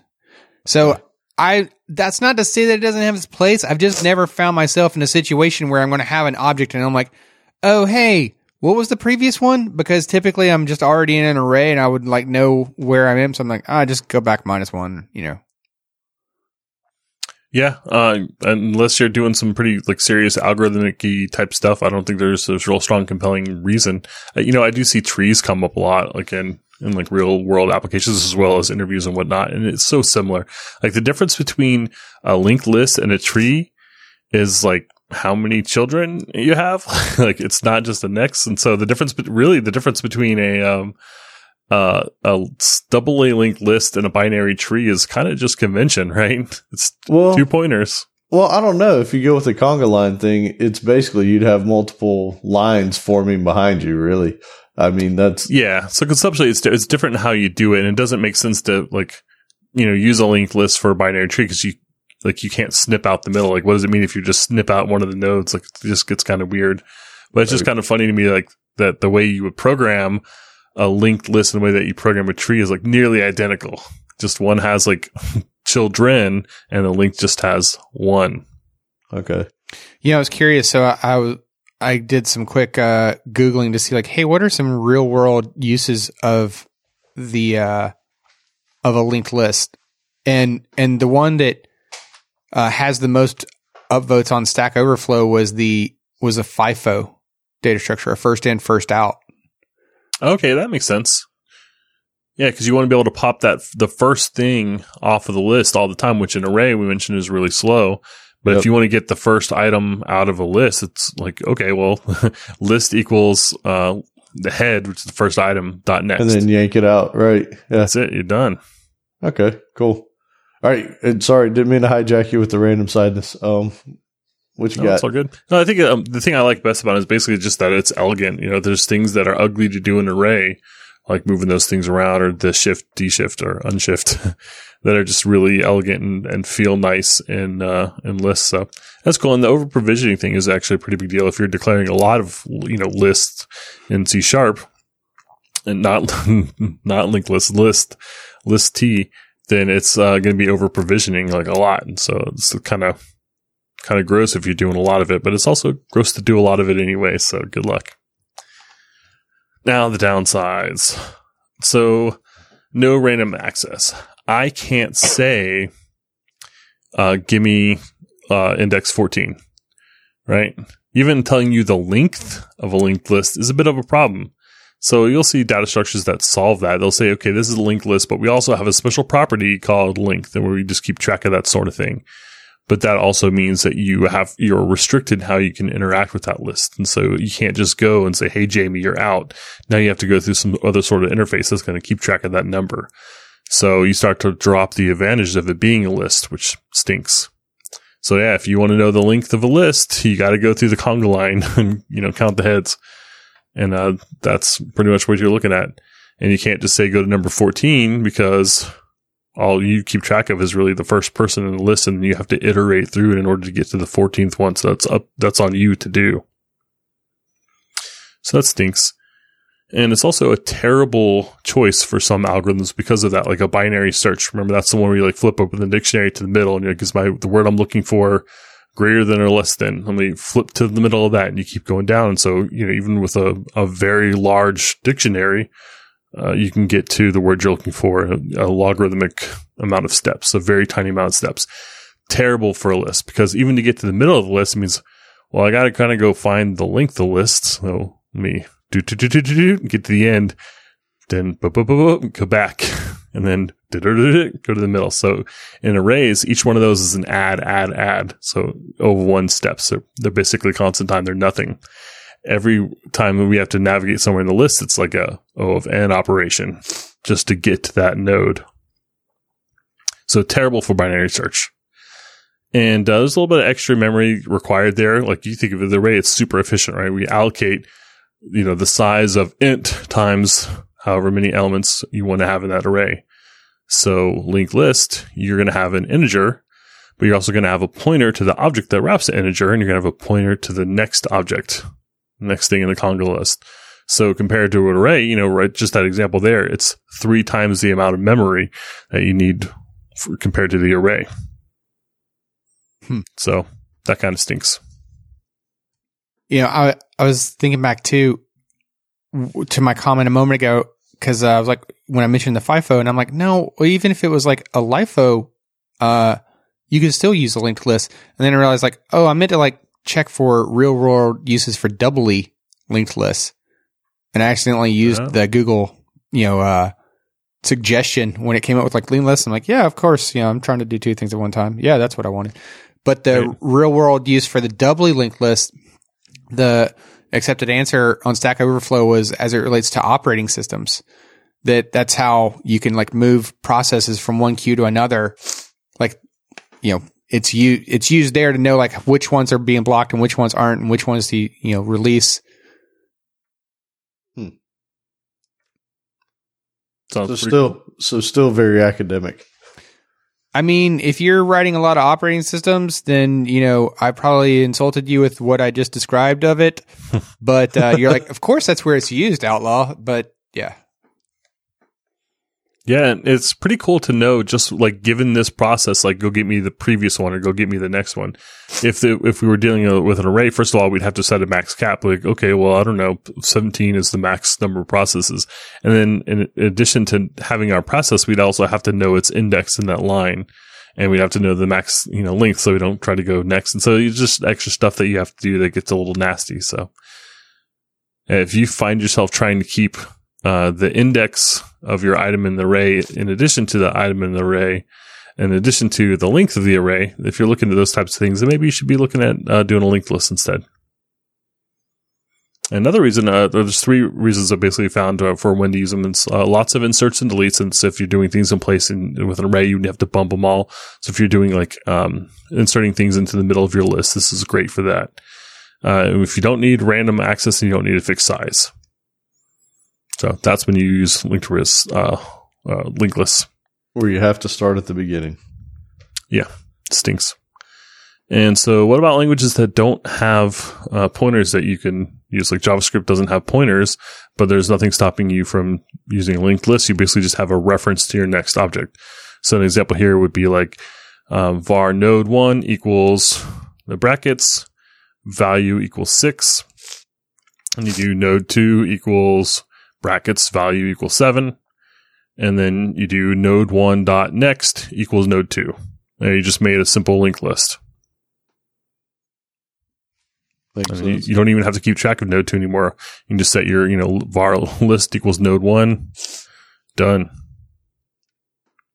So that's pretty cool. C Sharp has a linked list class, which is really interesting because my first kind of thought was there is like, well, that's kind of silly. I guess like, you know, why not build it in? It's something I could build in easily and do generic support through T. So it's something that would be really easy for you to program. But then I took a look at the actual methods they have on it, and they actually have a lot of really nice stuff that just make life easier for you. So if you're going to do a linked list in C, you might as well use the linked list class because it has methods like add first, add last, remove last, add after elements, and all that's doing is stuff that you'd be doing manually. So it's not doing any, you know, rocket surgery or anything there.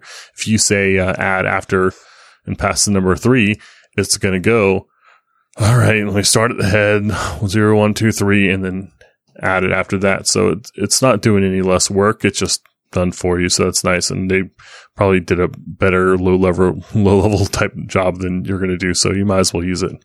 Have you done much rocket surgery? No. Okay, just curious. All right. I went to high school around that time that one song came out, you know, that don't impress me much.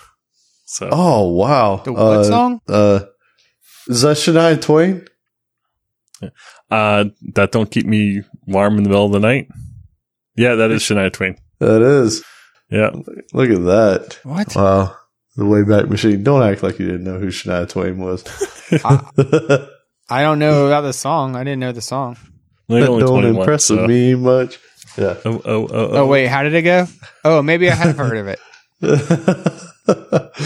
Like, don't get me wrong. I think you're all right with that. Don't keep me warm in the middle of the night. That's right. That don't impress me much. Yeah. Oh, as you guys sing it, now it's starting to come back to me. That's what did it. Yeah. Yeah. See, it's the froggy voice along with that. Shania Twain has a froggy voice. It's winter over here in our hemisphere, so you know, you think about these things, man. All right, so linked list first list. Hopefully, it hasn't been too confusing because you know, they sound so similar. And list is actually backed by an array, as we mentioned earlier, and linked list is backed by a linked list. And linked lists can cheaply add, remove items out of the middle, and lists can only cheaply add things to the end. So that's about it for linked lists. Coolness. All right. And it's now that time of the show where we do what we do best. We beg for you to take some time out of your day and leave us a review. If you haven't already, please do. For those, like one of the ones that just recently did it, who left us a review several months back and then came back and left us another review, you know, super thank you for taking the time to do that. I mean, it really does put a smile on our faces. It keeps encouraging us to keep going forward because, I mean, you guys, gals, you write in and tell us, you know, how it's helped you and you know, you've advanced and you're switching careers or whatever. And it's just really nice to see that. And it helps other people find us too. So, if you would, you know, head to codingblocks.net/review and hit one of those two links up there to either take you to iTunes or Stitcher and, you know, drop us a few words and, you know, put a smile on our faces. Yeah. I'll make you a deal. If we can get to 1% of subscribers leaving a review, I will get a jQuery tattoo. Are you going to tell them how many subscribers we have, or is no? Outlaw's going into some Outlaw's going to tell you. Wait a minute! I see some crossed fingers here. Hold on. Now it's my time for my favorite. No, wait, no. You totally had your fingers crossed. Hold on now. Survey says. Wait. You're not getting away from this tattoo business because don't you already owe us a Visual Studio tattoo? No, I got that tattoo. Yeah. Okay. You're gonna have to tune in the video to see this thing. Go subscribe on YouTube. Can you show it? Leave a review. All right. Well, with that, let's head into my favorite portion of the show. It's the survey says. I didn't say it right that time. Ding. Yeah. Survey says. All right. So. Last episode, we said, who is your favorite virtual assistant? And your choices were Alexa, the OG of assistants, or Google Assistant, because accuracy matters, or Siri, who needs accuracy with looks this good, or Cortana, hipsterific. I only like the things no one else likes. All right, let's start, Joe. You go first. Tell me your pick and what percentage you think it had. All right, I'm going to go with Siri. with 35%. Got aggressive on me. All right. Man, I'm struggling on this one. I don't know whether people are going to assume we were talking about virtual assistants in their phones or these little gadgets that you put at home now. But those are also virtual assistants. I know. I'm going to say Google Assistant because accuracy matters.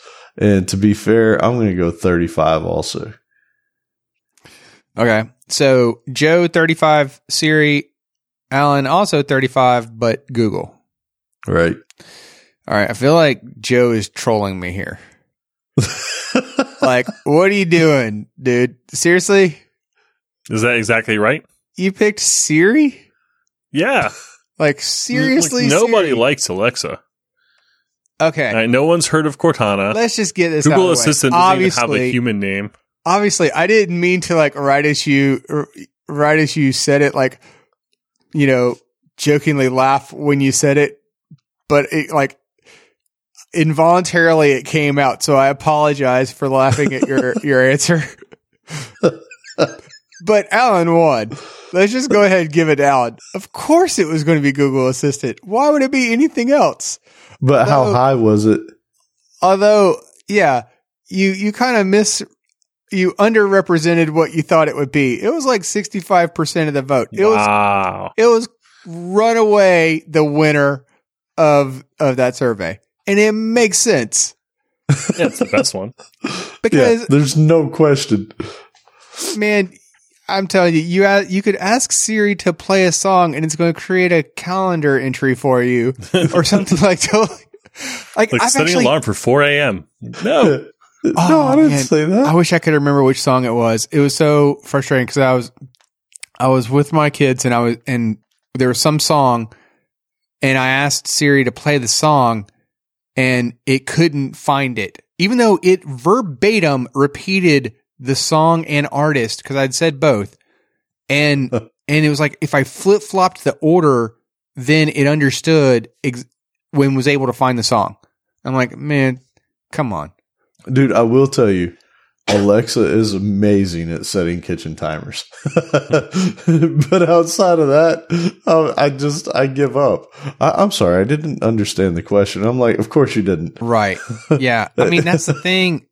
The Google Assistant, its ability to parse your speech and understand it and translate that into a meaningful action is incredible.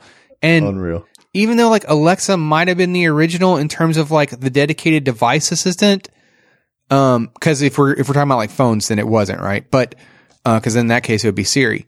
But it doesn't compare. Like, it's not nearly as good in my opinion. And apparently, you know, also in the survey, it was second place, but man, it's such a distant second. Such a distant second.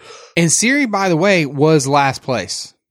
Oh, really? Wow. Yeah, it was last place. And I say that as a diehard iPhone user. Right. You know, we've talked about, like, how much, even, like, we had that episode where, like, all of the things I was excited about, you know, coming out were like, oh, hey, I could use this with Google Assistant and everything. Like, come on. Hey, so tell me this, though. Just to round this thing out, do you have the Google app installed on your iPhone and you use the Google app for asking things?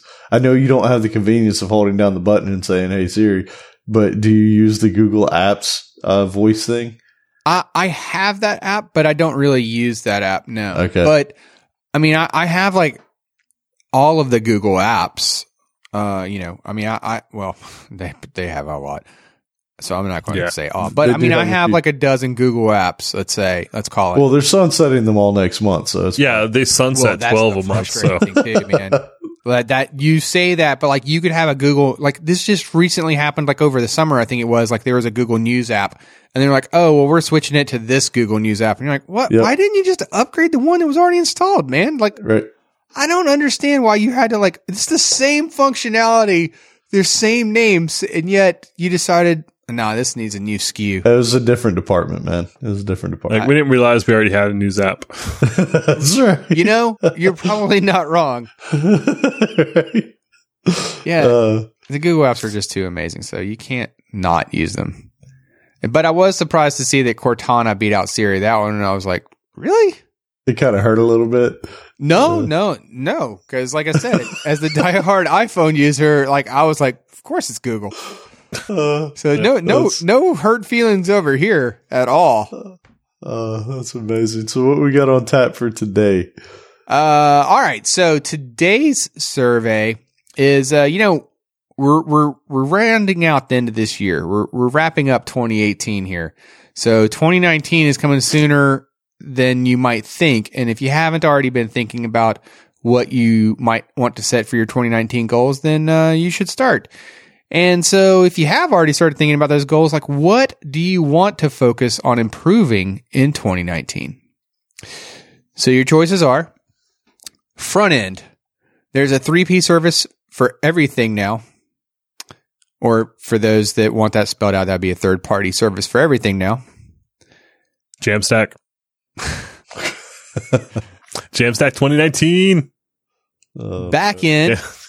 because Flexbox done. Persistence is king. Data. Or algorithms and data structures. Can't go wrong with the fundamentals. Clean code. Master the tactical before the strategic. Or architecture. I've ascended to higher levels of abstraction. And lastly, DevOps. Good luck doing anything without me. I'm looking forward to these. Yeah, this is going to be an interesting one. Yeah. I was going to say, like, where you think it was going to be, but then I was like, no, we don't want to do that. But we did ask that last time, and I said I didn't want to give it away for the virtual one. So obviously you can guess now that I thought that Google would be the winner. Yes. Very nice. Well, I'm buying Jamstack 2020 on .NET right now, so we'll put a new site up there. That's got my vote. Man, get out of here. Get off my lawn. This episode is sponsored by Manning Publications. Now, I know I don't have to tell you about Manning Publications. You already know Manning Publications. You probably already have a dozen Manning Publications books, at least, on your bookshelf. I know I do. Some of my personal favorites we've discussed many times on this show. The Art of Unit Testing. I love this book. We've talked about it so much. C Sharp in depth. What does John Skeet not know about C Sharp? Is there something? Real world machine learning is another one that I don't know if we've talked about it a lot, but that's a book that I really did like. Just so many great books by Manning. Yeah, I want to mention too, we brought it up a few times, but our buddy Zach Brady, friend of the show, the reactionary, he's got a course up there, Reactive Motion. And I've been going through that lately. I'm actually in the process of going through it again. And what I really like about it, in addition to his flair and interesting video editing choices, which are really awesome, I like when he pops in and out of the left and right, so he kind of exits stage left. But in addition to watching the video, and you can set the speed on it too, it actually has text, so I can read along while I'm watching. It just kind of helps it sink in. And I'm actually eyeing the book Kafka Streams in Action. So if you go to their website, you can search, and you're going to find books on all sorts of subjects. Very cool. And Manning is running a special promotion through December. The countdown to 2019 will run on Manning.com all the way through the end of December. Answer just a single question every day, and you'll be in the running to win free ebooks, videos, and even a whole year's worth of new releases. Plus, every week, everyone will get to enjoy massive discounts on Manning products. All you need to do is sign up to Manning's Deal of the Day at www.manning.com/mail-preferences, and you're good to go. Again, head to manning.com/mail-preferences to sign up. And also, while you're there, take a moment to shop around for your favorite books. You already have your favorites. Now find your next favorite book from Manning and use the code CODBLOCKS OCK40 to save 40% on your next favorite book. That's 40% with the code CODBLOCK40. All right. And so jumping back in, the next data structure we have to talk about, and it's funny because I say data, he says data. What do you say, Joe? It depends. Data? I mean, it's from Star Trek. It's data. It's data. All right. And that might be why I say it like that. I don't know. All right. So the next one up is a queue. And by say a queue, I actually mean a queue and then all kinds of derivatives of it. So what is it and how does it work? Well, it's very similar to a stack, and ironically, we arranged all our show notes, so you don't get that up front. So the biggest difference is the order in which data is removed, and that's the key part here. So queues are FIFOs. That means they're first in and first out.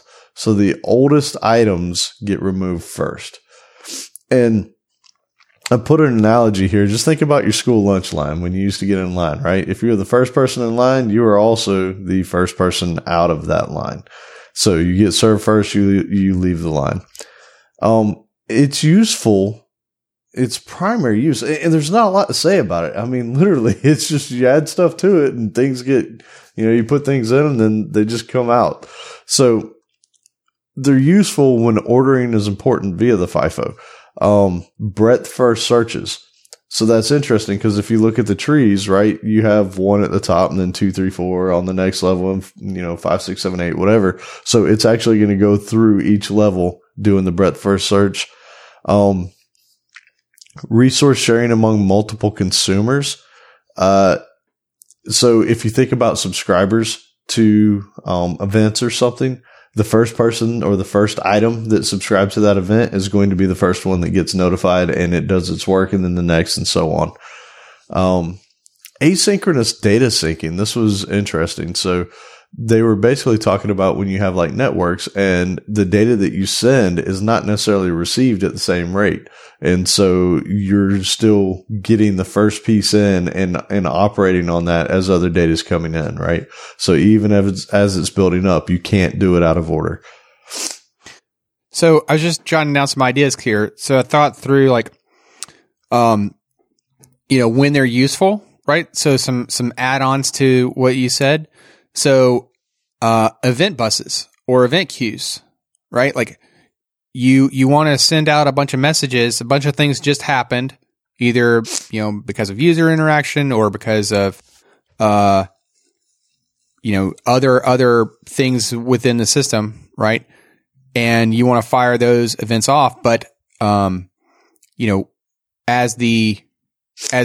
listeners to that queue, right? You want to get them in the order that they happened, right? You don't want to, like if you're taking input from the keyboard, right? And you were typing in your password as PASSWORD, you want to make sure that it came in as like, if you're listening for that queue of events, you want it in the order that it happened in order to be able to like, validate it, right? And if that is your password, then we need to talk. And then the resource sharing, idea, which is kind of similar to where I was going with the event bus in the the event queue, is we've talked about delegates before. So when you in like C Sharp, for example, if you had a delegate to handle your functions, like you're literally just adding on to like here, you're appending to a list of like here's the things, and when the event fires, when you call that delegate, it's going down the order through that queue of delegates to call each one. So like, yep, now it's your turn to process this thing. Now it's your turn to process. Now it's your turn to process. Yep.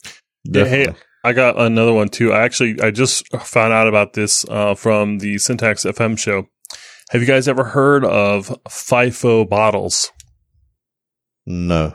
FIFO bottles. So these are the types of bottles that you'll see a lot of times at like restaurants, like Subway, for example, Subway subs, where there'll be a bottle where the, like say mayonnaise or ranch dressing or ketchup, where you squeeze the stuff out of the bottom, right? So you pick it up, you hover over your sandwich, squeeze, stuff comes out of the bottom, And if you want to put new stuff in top, like ranch, whatever, you unscrew that the top of the bottle and just put it right in the top. What's nice about these 5.0 bottles is that the oldest mayonnaise gets used first. So you never have to clean this bottle. You never have to throw it away. You just keep pushing the new mayonnaise on top, and you always use the older stuff first because it's FIFO. It's a FIFO bottle. I like it. So you can get like we'll have a link here, an affiliate link if you want to buy some FIFO bottles.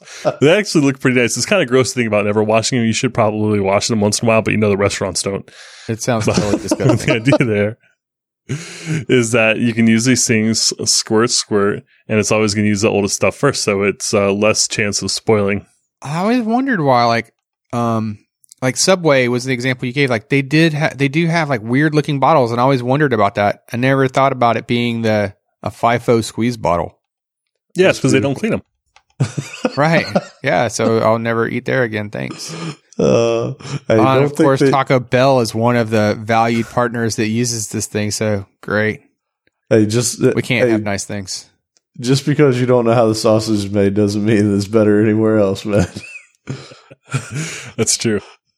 All right. So the next thing up that we have is one of the offshoots of a queue. It's called a priority queue, and it's just what it sounds like. Basically, it's similar to the standard queue, except each item actually has a priority associated with it. So the higher priority the item is, the faster it comes out, or the more precedence it has to be pulled off the queue first. So the highest priority want to go first, and then if all the priorities are the same, then it falls back to the standard queuing method, which is the FIFO. So it's useful when you're doing certain algorithms, like Dijkstra's algorithm, when you're trying to find the shortest path between things. It can be useful as a data structure for that kind of thing. And if you think about that, if I remember correctly, you have all the links and you're trying to take the mins or whatever. So you just assign priorities to those. Data compression, apparently it's used in the Huffman algorithms. They say that it's also useful in AI and machine learning type stuff. I didn't dig into it too much. There's actually a huge list of things that priority queues are used for, and I have a link in the show notes for that. So that one's an interesting one. Seems to be used quite a bit. When we talked about breadth first searches, you need some sort of external data source or data structure so you can kind of keep track of basically the things that you need to talk to next. And they talked about using a priority queue because, you know, we tried to do this example of like going through your family to like ask for money. And so it's like, I'm going to ask for you, and then you, and you, and you, and then I'll come back and ask your kids if you guys don't hook me up. So...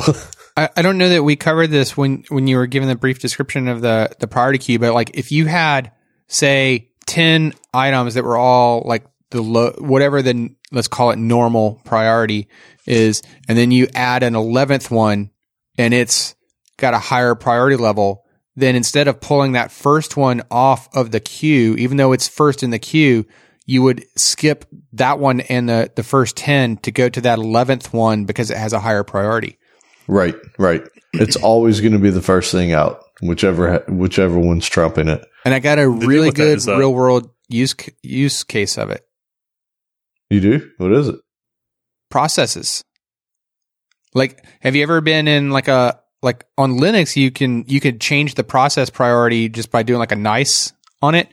It's like, yeah, okay, fine. You can play nice, and this can be lower priority, or you can change it to be a higher priority. In Windows, I believe you can do the same thing, but the only way that I can recall, and I don't have a Windows prompt handy, is through the task manager where you could change the priority level of the process. And at that point, the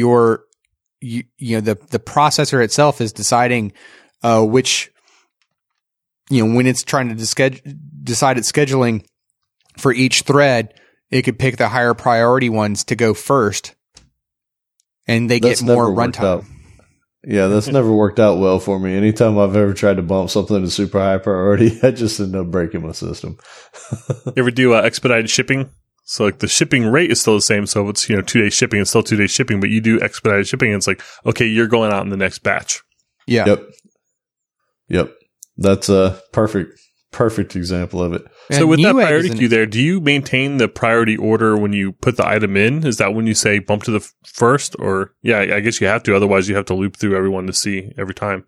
I'm assuming that's underlying implementation because you're going to actually put the priority on it when the item comes in, and it probably automatically bumps it somewhere. Yeah, so you just like basically start at one end and go until you're. Well, I would imagine. So insert it. Call me crazy, but what if you just? I guess maybe you'd have to know like how many different levels of priority you're going to have, but couldn't you just have like underlying? You would have that many queues. So you'd have your high priority queue over here. It'd be like the airlines, right? Like here's where zone 1 queues up. Here's where zone 2 queues up, right? And first class is in its own queue. So you'd have separate queues for each of those priority levels. And that way, if something did come in to one of the higher priority levels, it's not rearranging anything. You're just like, when it's time to pull the next thing, you're going through all of the queues from highest priority to lowest. And you're saying like, okay, who has something for me to process next? Okay, it was in the medium priority. Okay, I'm going to process that thing. And then you go back through and you're like, who has something for me to process next? Oh, it was in the highest priority. Okay, I'm going to pull from you first. Maybe? Yeah, the thing is kind of yucky is like if there's ones that don't have. So it's like, hey, give me yours. Oh, you don't have one. Let me go. It's like Southwest. It's like, okay, we had all the A's. We had all the B's. All right, C's. Okay, we got one. And you got to start all over every time. Yeah, you end up in the, like, if you, by default, then you would just have like a default priority level of like, you're in the middle. You know what I mean? Yeah. Yeah, you should do it that way. I was imagining you would actually, like the way I was imagining, I don't know if it's right or wrong, whatever, but I was thinking you would start at the end and basically go until you see a priority that's more important than yours, and then you would insert there. I guess the downside of that is that, or rather, one that is equal to or greater than you, and that way you still end up being kind of the last of your priority. So it would kind of stink if like you always got inserted the first of your priority. So if like you and I have the same priority, who goes first if I just came in? But then you have to traverse your entire list. Like worst case scenario, if everybody in the list is of the same priority and you have a billion items in that queue, you just traversed a billion items to determine, oh, I just got to add you to the end. That's why I would think you would start at the end, the opposite end, and always move to the left. So check it out. Yeah, but either way, you'd still be going all the way through the billion records to just determine like, oh, there was no one higher priority. You still get put at the end.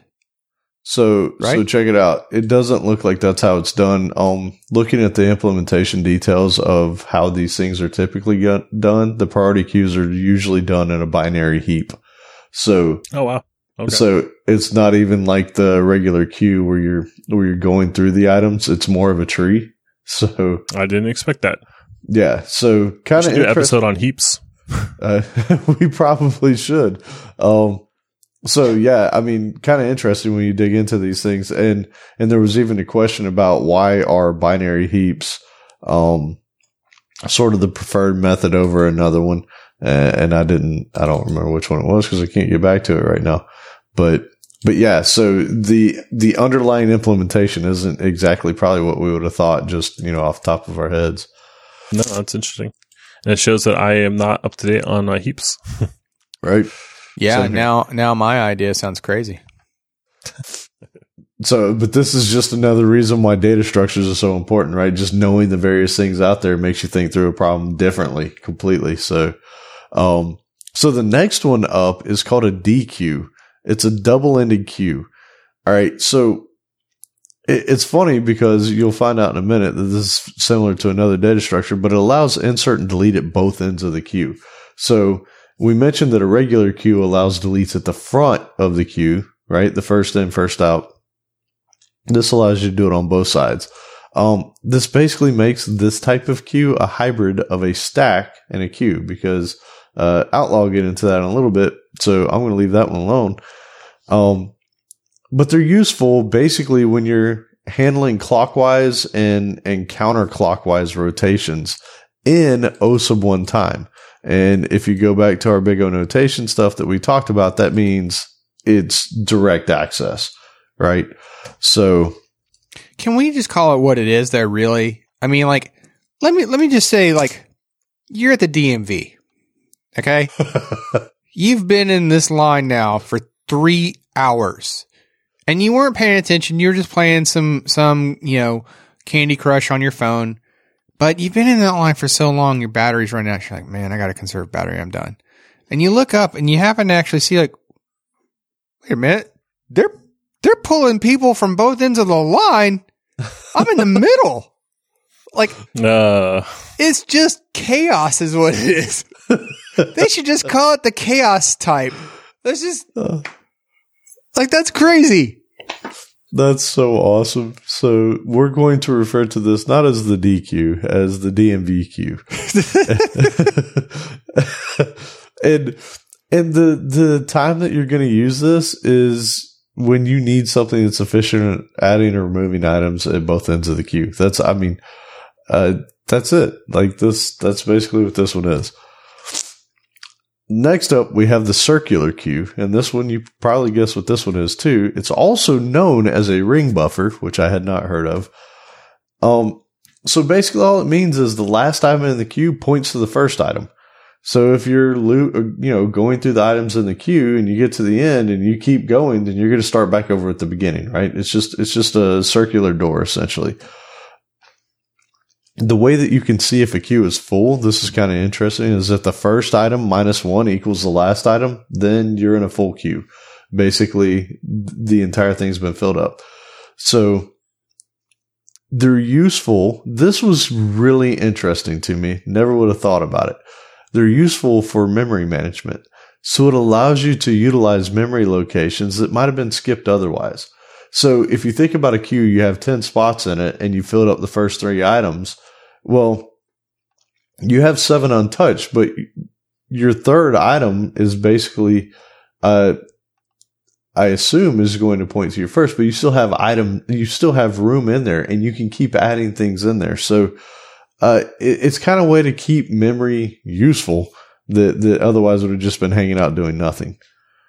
They say you do these for like traffic systems. So it's kind of interesting. If you think about like traffic lights, you're just constantly cycling through, you know, red, amber, and green. And it's just basically on a cycle, right? At some interval, it's going to change from red to amber. And then after that interval, it's going to change to green. Then it starts back over. And then CPU scheduling, same type thing here. You know, it's basically just kicking around, going through its processes, swapping things in and out of the active CPU, and then it moves on to the next item. When it gets to the end of the list, starts back over. Yeah. Amber is the color of energy. That's all I could think there. Sorry. I'm having fun, like, looking for, like, real-world uses for some of these. So, like, one of them that came up related to the circular queue was, well, you mentioned, like, the roundabouts and traffic systems, but, like, calendaring, right? Like, you know, Monday, Tuesday, Wednesday, Thursday, Friday, Saturday, Sunday, Monday, right? Happy days. Exactly. Man, I'm terrible. There sorry. There you go. I'm sorry. I'm not going to talk anymore. Yeah, got all the old school songs, do you? But going back to the DQ real world cases for a moment, two awesome cases that I was like, oh yeah, I totally didn't even think about these. History would be one. So like looking at like the Stack Overflow answer here, like browser web history. Right? Because you would eventually it's going to age out, right? So you're going to have some old history that who cares anymore? You can delete that one, but you're going to keep popping new stuff into the history. Or another one would be like that they listed here was an undo operations, storing the undo operations, because eventually you'll age those out. So I guess another way to say this is like for the DQ version of the queue, the doubly ended queue, when you might need to age something out of the queue as well as continue adding to the queue, that's when a double ended queue might be might be an advantage to you. Because you're working on both sides of the queue at the same time. Yeah. Very cool. Oh, the last thing that I had on here for the pros or cons of the circular queue is there's not really any cons to this one as much as just knowing when to use it. Like, there were really no downsides to it. Like, a lot of the data structures we've talked about, there's sort of been this list of, hey, this is the good things, these are the bads. There really wasn't anything on this one. It's just, it's a useful feature if you need it. All right. So with that, we've already kind of hinted enough about stacks. So why don't we talk about them? So what is it? So it's kind of the opposite of the queue. We already understand that the queue is first in, first out. Stack is last in, first out data structure. So think about anything like the name pretty much is it. This type actually lives up to its name more than other types might. Think about anything you've ever stacked. A stack of plates, a stack of books, a stack of pancakes. You don't have random access to the things that are in that stack. You can access the topmost item of the stack. So, you know, that's the one thing, like, I've been annoyed by this, and I think I read it, like, in the Imposter's Handbook, I think that there was a similar statement where he had the same issue where, like, if you have your plates stacked up in your cabinet, for example, that bottom plate is brand new, never used, right? Like, maybe when family comes over, you know, a couple times a year, then it gets used, but it pretty much still looks like exactly like when you bought it. But that top plate, man, it's the coloring is all faded, you know, maybe there's a chip or a crack and you're like, well, whatever, it's still good enough. And you keep using it, right? Like, but that's the stack. So there's two principal operations on the stack. There's a push and a pop. And I'll go over those in a minute, but there's often also a peek, but the push and pop are the principal parts of this. So the push operation is going to put a new element on the top of the stack, and the pop is going to remove the topmost element from the stack. And the peek will allow you to see the topmost, but not actually remove it. So if you were to think about, like, the peek, for example, is like, let's say that the three of us, we go to breakfast and we just say, like, hey, bring us a whole pile of pancakes, a whole stack of pancakes, right? And, like, we grab the first 15, we each grab the first 15 because, you know, we want some pancakes.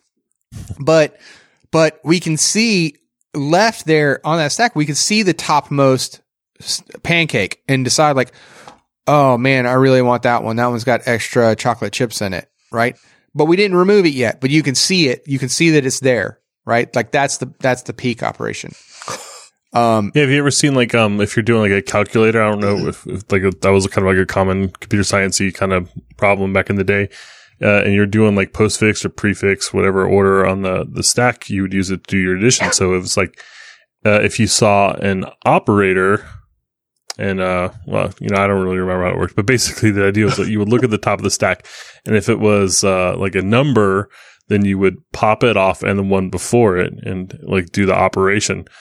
But if it was an operator, then you would go ahead and push your thing on. So it was really important to be able to peek at the top list. And same with, like, parentheses or brackets, curly brackets. If you're doing any sort of parsing, it's common to say, like, if, you know, the top thing on the list is, like, a parenthesis, then add the item. Otherwise, pop stuff off the list. So it's nice to be able to do that, because it'd be pretty annoying to have to, like, pop something off the list just to put it back on because, oh, I don't actually need it yet.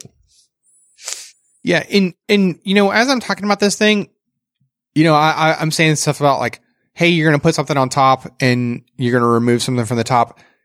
But technically, that's not really how they're implemented necessarily, but that's just how, like, we can easily visualize it. So if you look at diagrams of stack, you know, or, you know, go reading about them and everything, like, that's typically how you're going to see the visualizations. You might see some of them times where they're like, they go left to right and, you know, they're just pulling from, like, the right-hand side of it.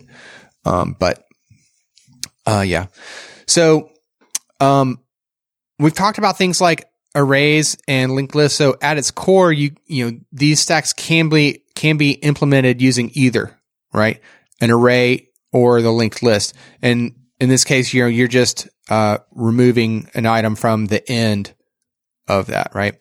But technically, you'd really only need like a singly linked list. You know, you wouldn't need the double linked list that we talked about, right? You only need to know the next item would then become the top of the stack at that point. It's always remove from one end, right? Yeah, because you're only going to remove from one. So, all right. So, what might be some pros to the stack? It's a fast way to know where you've been, right? And your read writes to this are always going to be O of one since you're only touching the top of this stack. Cons though to stacks is that depending on the language and the implementation, stacks, going back to our conversation about like different parts of memory that we talked about, the stacks may be used to store both the data as well as the return addresses. So this can make them susceptible to a stack smashing attack. Try to say that 10 times fast. When your input sizes aren't verified. So this is a variation. The stack smashing is a variation of a buffer overflow. So, I say that because whether you might not even be aware of how things are being called or like, but you could inadvertently give access to, because you aren't checking your inputs, then, someone could pass in something that overfills it. And now they have the return address to go to some other spot, within your routine or some other library. And now, that's how a lot of hacks end up happening, right? Is that you're trying to crash systems and overflow data points.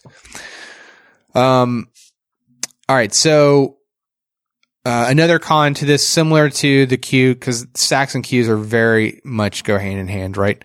So there's no random access to a stack, just like there was no random access to the queue.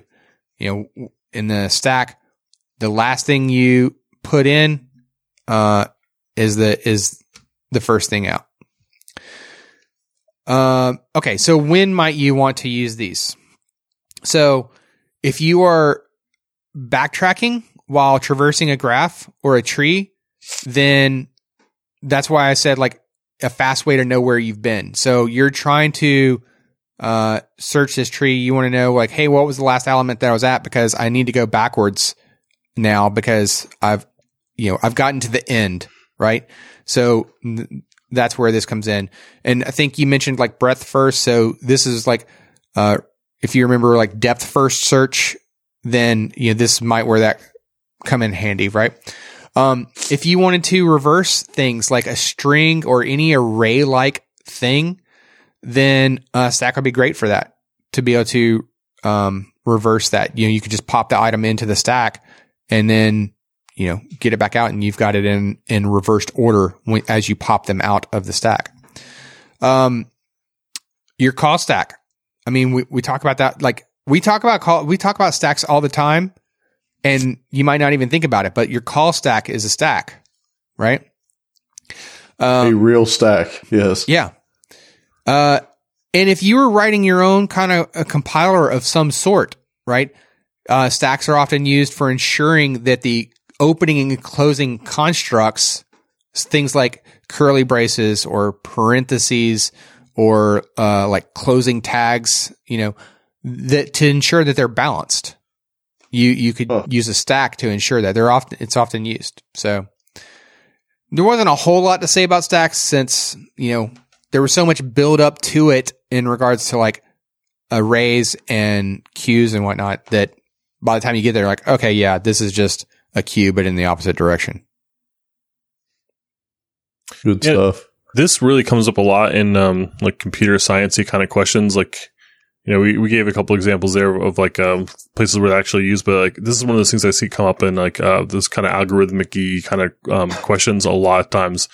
Like the solution is something that uses a stack because it's something that kind of is used for either parsing or used to kind of track current state without having to do a lot of kind of going back and forth and memorizing stuff. So kind of like a cheap rule of thumb that I kind of think about and like look at problems like Code Wars or something, or is if it seems like I'm having to do a lot of work to track the state that I'm in, if I'm doing anything that remotely feels like or looks like parsing, then there's a good chance that a stack is going to come into play, because I probably only need to care about certain conditions. And once those conditions are met, I can kind of ditch them out of my stack and move on until I'm done. And so it works really nice with recursion, scales really well. It's an efficient way of solving problems. You don't have to keep looking at the same data. And it just seems to work really well in a lot of use cases. Yeah, and then another reason why you would know this, I found it humorous that, like, we mentioned the Imposter's Handbook earlier. You know, a lot of these data structures, like, he was quick to remind you, like, why do you need these? Because it's going to come up in an interview. You're going to see these come up in an interview. Every one of them. Well, maybe not all of them. The queue subtypes, maybe not so much, but everything else. Wait till the next interview, and I'm going to be like, explain a float. Yeah. Watch out. Got it. This is happening. I bet you didn't know this. Oh, man. All right. So, this episode is going to be so link heavy. There are going to be a ton of links in here. So be sure to check the resources section to find helpful links. And we've said this before. While you're listening to the episode, you can actually pull up the show notes and follow along. So if you didn't already know that, now you do, and you'll be able to see some of those links and go read about it as you're listening to it. Yep. So with that, let's head into Alan's favorite portion of the show. It's the tip of the week.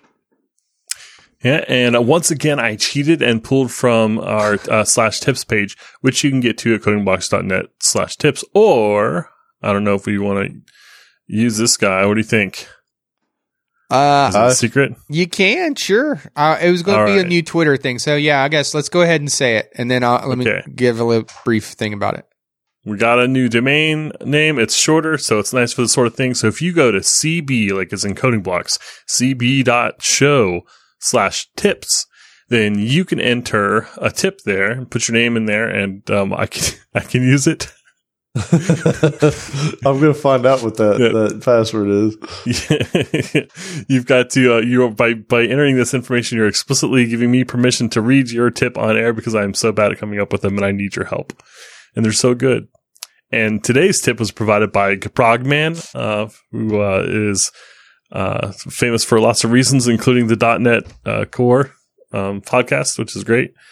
And he pointed out that you should use npm ci and build servers instead of npm build, because it's faster and more resilient. And you can kind of read up on why that is specifically, but basically the rough gist of it is that it avoids much of duplicate work, and it uses package.json to get the specific versions of things. And it's really good about noticing duplications in the node modules and skipping those. And wait, so why wouldn't you use this everywhere instead of just a build server? That's a good question. I forget. I call my computer a build server, so I guess I just use it. Where are you when I need you, Gaprogman? I mean, it sounds like it's so cool that why would you ever use npm build? But I'll tell you why. Here's a real world use case of why you would want to use npm build over npm ci. Let's say that you are a contractor and you charge by the hour. I like where you're headed. It's in your best interest to not be like so blatantly obvious that you're slowing things down, but like subtly. Or maybe you're trying to heat up your room. Then you use npm build versus npm ci, apparently. Yeah. All right. Yeah, it's really fast. Ensures reproducible builds. Blah, blah, blah. All right. So I shouldn't ask questions of the tips that you get for free. Man, I'm tired. I looked at this thing hours ago. Oh, man. We do some long shows, y'all. Man, you know what's funny is, like, do I do factory design pattern framework? Did I? Okay, so wait, you give me a hard time. No. So this is something that I think I put in a long time ago, and I don't remember if I ever said it or not. So, man, I put that there for you, Alan. I thought I had told you so. Yeah, I didn't. Right. I thought you kept it there in the show notes because you already knew about it. Man, so I didn't mean to put you on the spot. Why don't you save that one for next time then?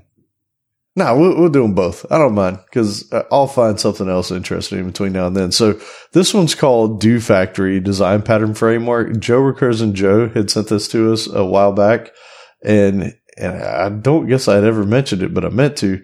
But if you search for it, it's basically, I want to say it was like software or a download that would actually give you code of the various different design patterns. And it was pretty nice. I don't remember what the cost was or anything, but I'll have to find a link in for it somewhere, and I'll include it in the show notes. So thank you to Joe Recursion Joe on that one. And then, so while I was looking for things like the arrays versus list performance things, I came across this little golden nugget called benchmark.net. And it's made for testing out things similar to this, where you want to find out the performance. And they say in here, in the description on the GitHub page, benchmarking is really hard. You can easily make mistakes during performance measurements, blah, blah, blah. So this thing's built to protect you from several of the things that come up, like setting up multiple projects, all that. But it will actually take these pieces of code and you can use it to benchmark things, and you'll get nice little charts and graphs and all that stuff out of it. So I thought that was super cool. They have a site called benchmark.net.org that has examples and all that kind of stuff on it. So we'll have links to both that and the GitHub page, and pretty cool stuff. And it goes right in line with what we've been talking about today. Yeah, just real quick, I want to jump in on why you wouldn't just always do npm CI. Did you get hold of them? Yeah, woke him up, got him on the bat phone, the Goprock man phone, and figured it out. It skips by default, or by using CI, it'll skip certain user-oriented features. So it'll not download documentation and stuff like that. And there's a couple of things that you can mark in your package that I won't do. And so that's nice. It also will disregard any node modules folder that you already have. This is kind of intended for CI environments. So it'll blow away your folder and do it every time, which stinks if you're doing something locally all the time. But on a build server where you're doing that anyway, it's just kind of like a nice default feature. Okay, so it's not that it's necessarily always more performant. It's doing things for you that can keep you out of trouble in a build environment too. Okay, cool. Yep. So, okay, I feel like I'm being trolled here.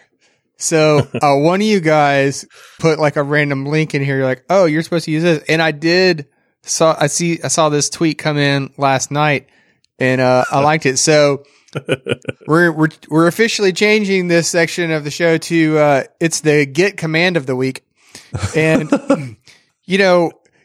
whichever one of you two decided to put this in as my tip of the week without letting me know, thought like, oh, I would probably like trip on myself. No. I got you covered. So here's one that we haven't talked about, which is the git subtree command.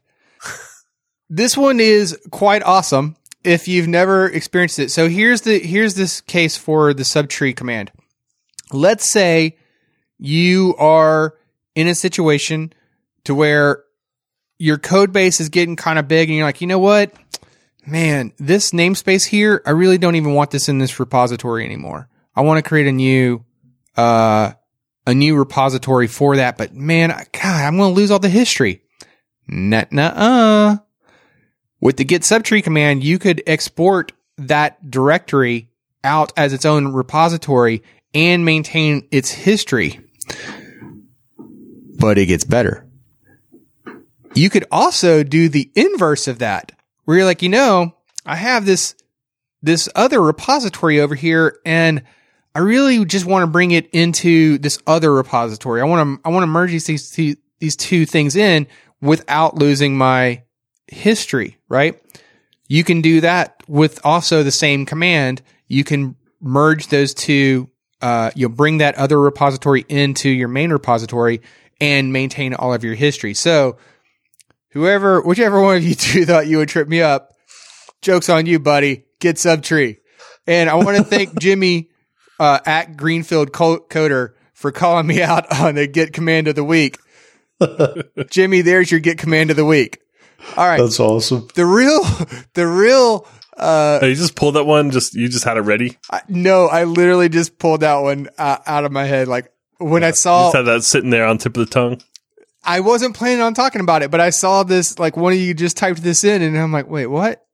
And then, cause I saw that, cause that tweet came in like early this morning and I probably shouldn't have even been up to see it, but I was, and I was like, oh sweet. Yeah. I like that.